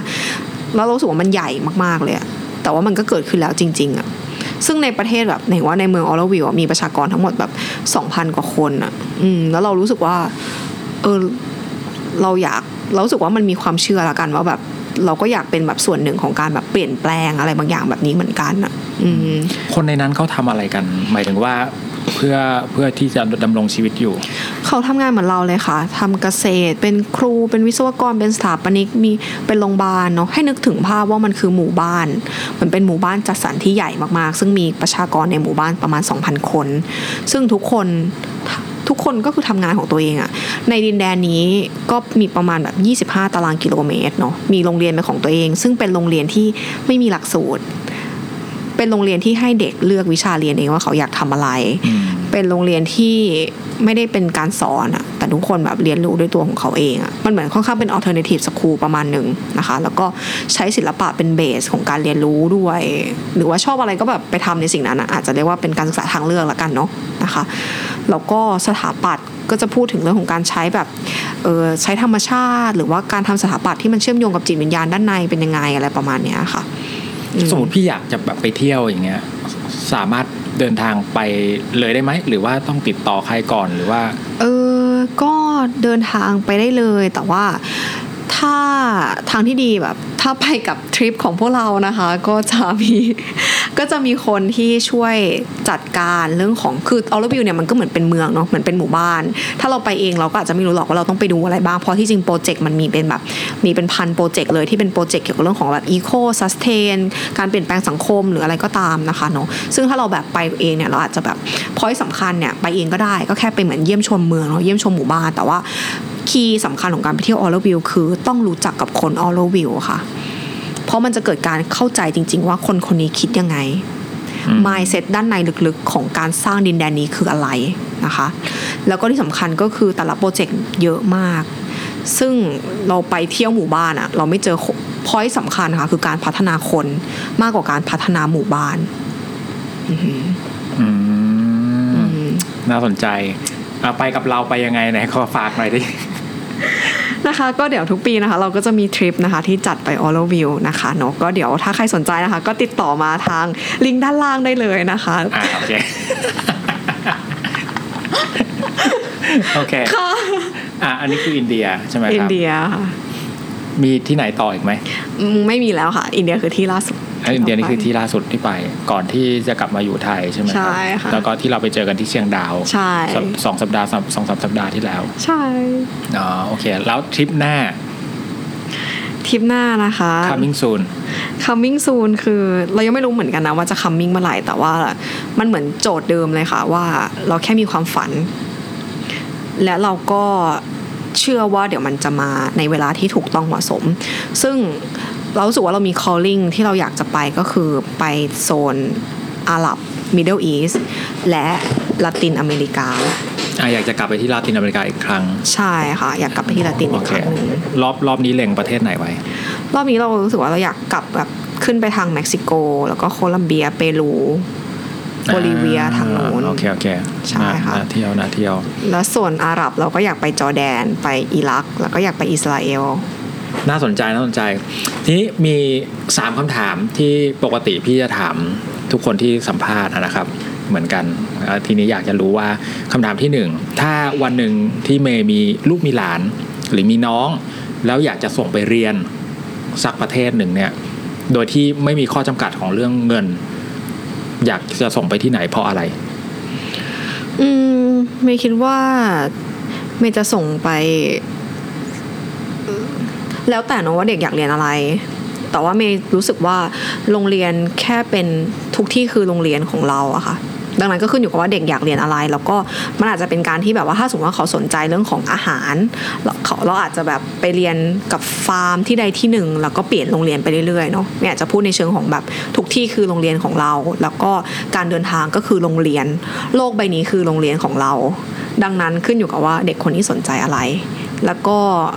รู้สึกว่าลึกๆแล้วว่าสนใจ alternative education มากๆหรือแบบการทำ homeschool มากกว่าพี่อ่ะคิดว่าเราอ่ะน่าจะต้องมี EP 2แต่ไม่ใช่เร็วๆนี้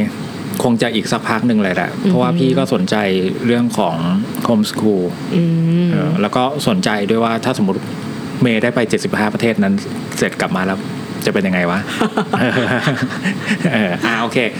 คำถามที่2นะครับถ้าวันนึงเมย์จะต้องย้ายไปเลยไปอยู่อีกประเทศหนึ่งเนี่ยอยากจะไปอยู่ที่ไหนเพราะอะไรเมย์รู้สึกว่าเมย์ยังตัดสินใจเพียงว่าในช่วง10ปีนี้เมย์ยังตัดสินใจไม่ได้ว่าเมย์อยากอยู่ประเทศไหนเพราะว่ารู้สึกว่าเมย์ยังนิยามตัวเองว่าเราอยากเป็นแบบ global citizen อะทุกที่คือบ้านของเราแต่ขึ้นอยู่กับว่าเนื้องานแล้วก็เราอยากเรียนรู้ที่ใดบนโลกใบนี้แล้วก็ไม่ได้ติดด้วยนะว่าต้องแบบคือยังอยากไปแอฟริกาอยากไปแบบประเทศที่แบบไม่เจริญหรือทุกอย่างเนาะที่เรายังอยากเรียนรู้อยากทำงานอะไรแบบนี้ค่ะแต่ถามว่าแบบอยากตั้งรกรากที่ใดเลยอ่ะก็คงอาจจะเป็นเหมือนทุกคนแหละที่ก็อยากแบบตั้งรกรากในประเทศที่ค่อนข้างแบบมีรัฐสวัสดิการที่ดีหรือว่า มีครอบครัวที่อยู่ที่นั่นมีคนรักอยู่ที่นั่นอะไรแบบนี้ค่ะแต่ถ้าสมมติมองในระยะยาวถ้าเราแบบอายุ60แล้วอ่ะเราก็คงรู้สึกว่าครอบครัวเราอยู่ที่ใดหรือว่ารากเหง้าเราอยู่ที่ใดเราก็คงอยากกลับไปคอนเนคกับรากของเราตรงนั้นมากกว่าโอเคซึ่งเราตอนนี้เรายังไม่รู้นะว่า calling ของมันเนี่ยหรือว่าที่เราสุดท้ายเราจะไปอยู่จริงๆมันคือที่ไหนแต่ตอนนี้เรามองว่าทั้งโลกเป็นบ้านของเรานะครับเราคุยกันมาเกือบ2ชั่วโมงถ้าคนฟังเนี่ยเขาฟังเพลินมากเลย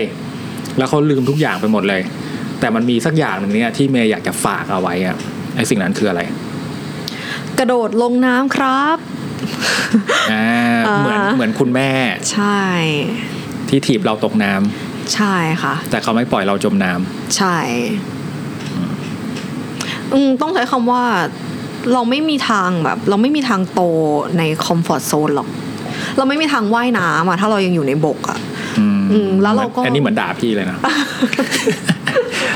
ตอนนี้คอมฟอร์ตโซนมากจริงๆวันนี้มีเรื่องให้แบบโคตรคอมฟอร์ตโซนมาให้ทำด้วยแต่พี่แบบช่างมันเดี๋ยวย าวต่อโทษทีเขาเลยใช่ก็ไม่รู้สึกว่าแบบมนุษย์หรือว่าธรรมชาติละกันเนาะทุกอย่างมันปรารถนาการเติบโตยกตัวอย่างเช่นต้นไม้ก็ได้เนาะไม่ว่ามันจะไปอยู่ในดินที่แห้งแล้งขนาดไหนอ่ะมันจะพยายามชอนชัยแล้วก็ออกผลิดอกออกใบอ่ะเพื่อจะได้ใช้ศักยภาพสูงสุดของการเป็นต้นไม้อ่ะมนุษย์ก็เป็นส่วนหนึ่งของธรรมชาติอ่ะทุกคนก็ปรารถนาการเติบโตอ่ะแล้วทุกคนก็ปรารถนาการแบบการออกรากออกดอกออกผลน่ะซึ่งเมย์รู้สึกว่าจุดเนี้ยเป็นจุดที่สำคัญว่าแบบขอให้เราได้โตในสิ่งที่เราแบบได้เป็นเมล็ดพันธุ์นั้นจริงๆอ่ะซึ่งเมย์ก็ปรารถนาการเติบโตแล้วเมย์ก็รู้สึกว่าเราไม่มีทางโตในพื้นที่ที่เราที่เป็นแบบที่เราพอแล้วอ่ะเหมือนไม่มันไม่ได้มีปุ๋ยไม่ได้มีแร่ธาตุอยู่ตรงนั้นแล้วอ่ะเราก็แค่เดินทางเพื่อไปแสวงหาเพื่อให้เราได้โตขึ้นอ่ะพี่ซึ่งจะโตในแบบไหนก็ขึ้นอยู่กับว่าเมล็ดพันธุ์ของคุณเป็นเมล็ดพันธุ์อะไรอ่ะแค่นั้นเองจริงๆ in a way ก็คือเราเดินทางไปพร้อมกับหาตัวตนไปใช่คือเราอยู่เฉยๆเราก็จะไม่รู้เหมือนกันนะว่าเราคือเมล็ดพันธุ์อะไรใช่ไหมครับดีมากเลยวันนี้คุยกันนี้รู้สึกมีอะไรหลายอย่างมากเลยให้แบบเก็บกลับมาจำเนาะแต่ถ้าคนที่อยากจะติดตามเมย์ซึ่งเราฝากไว้ตั้งแต่ต้นชั่วโมง ขออีกทีนึงก็สามารถติดตามเมย์ได้ทาง IG นะคะเนาะ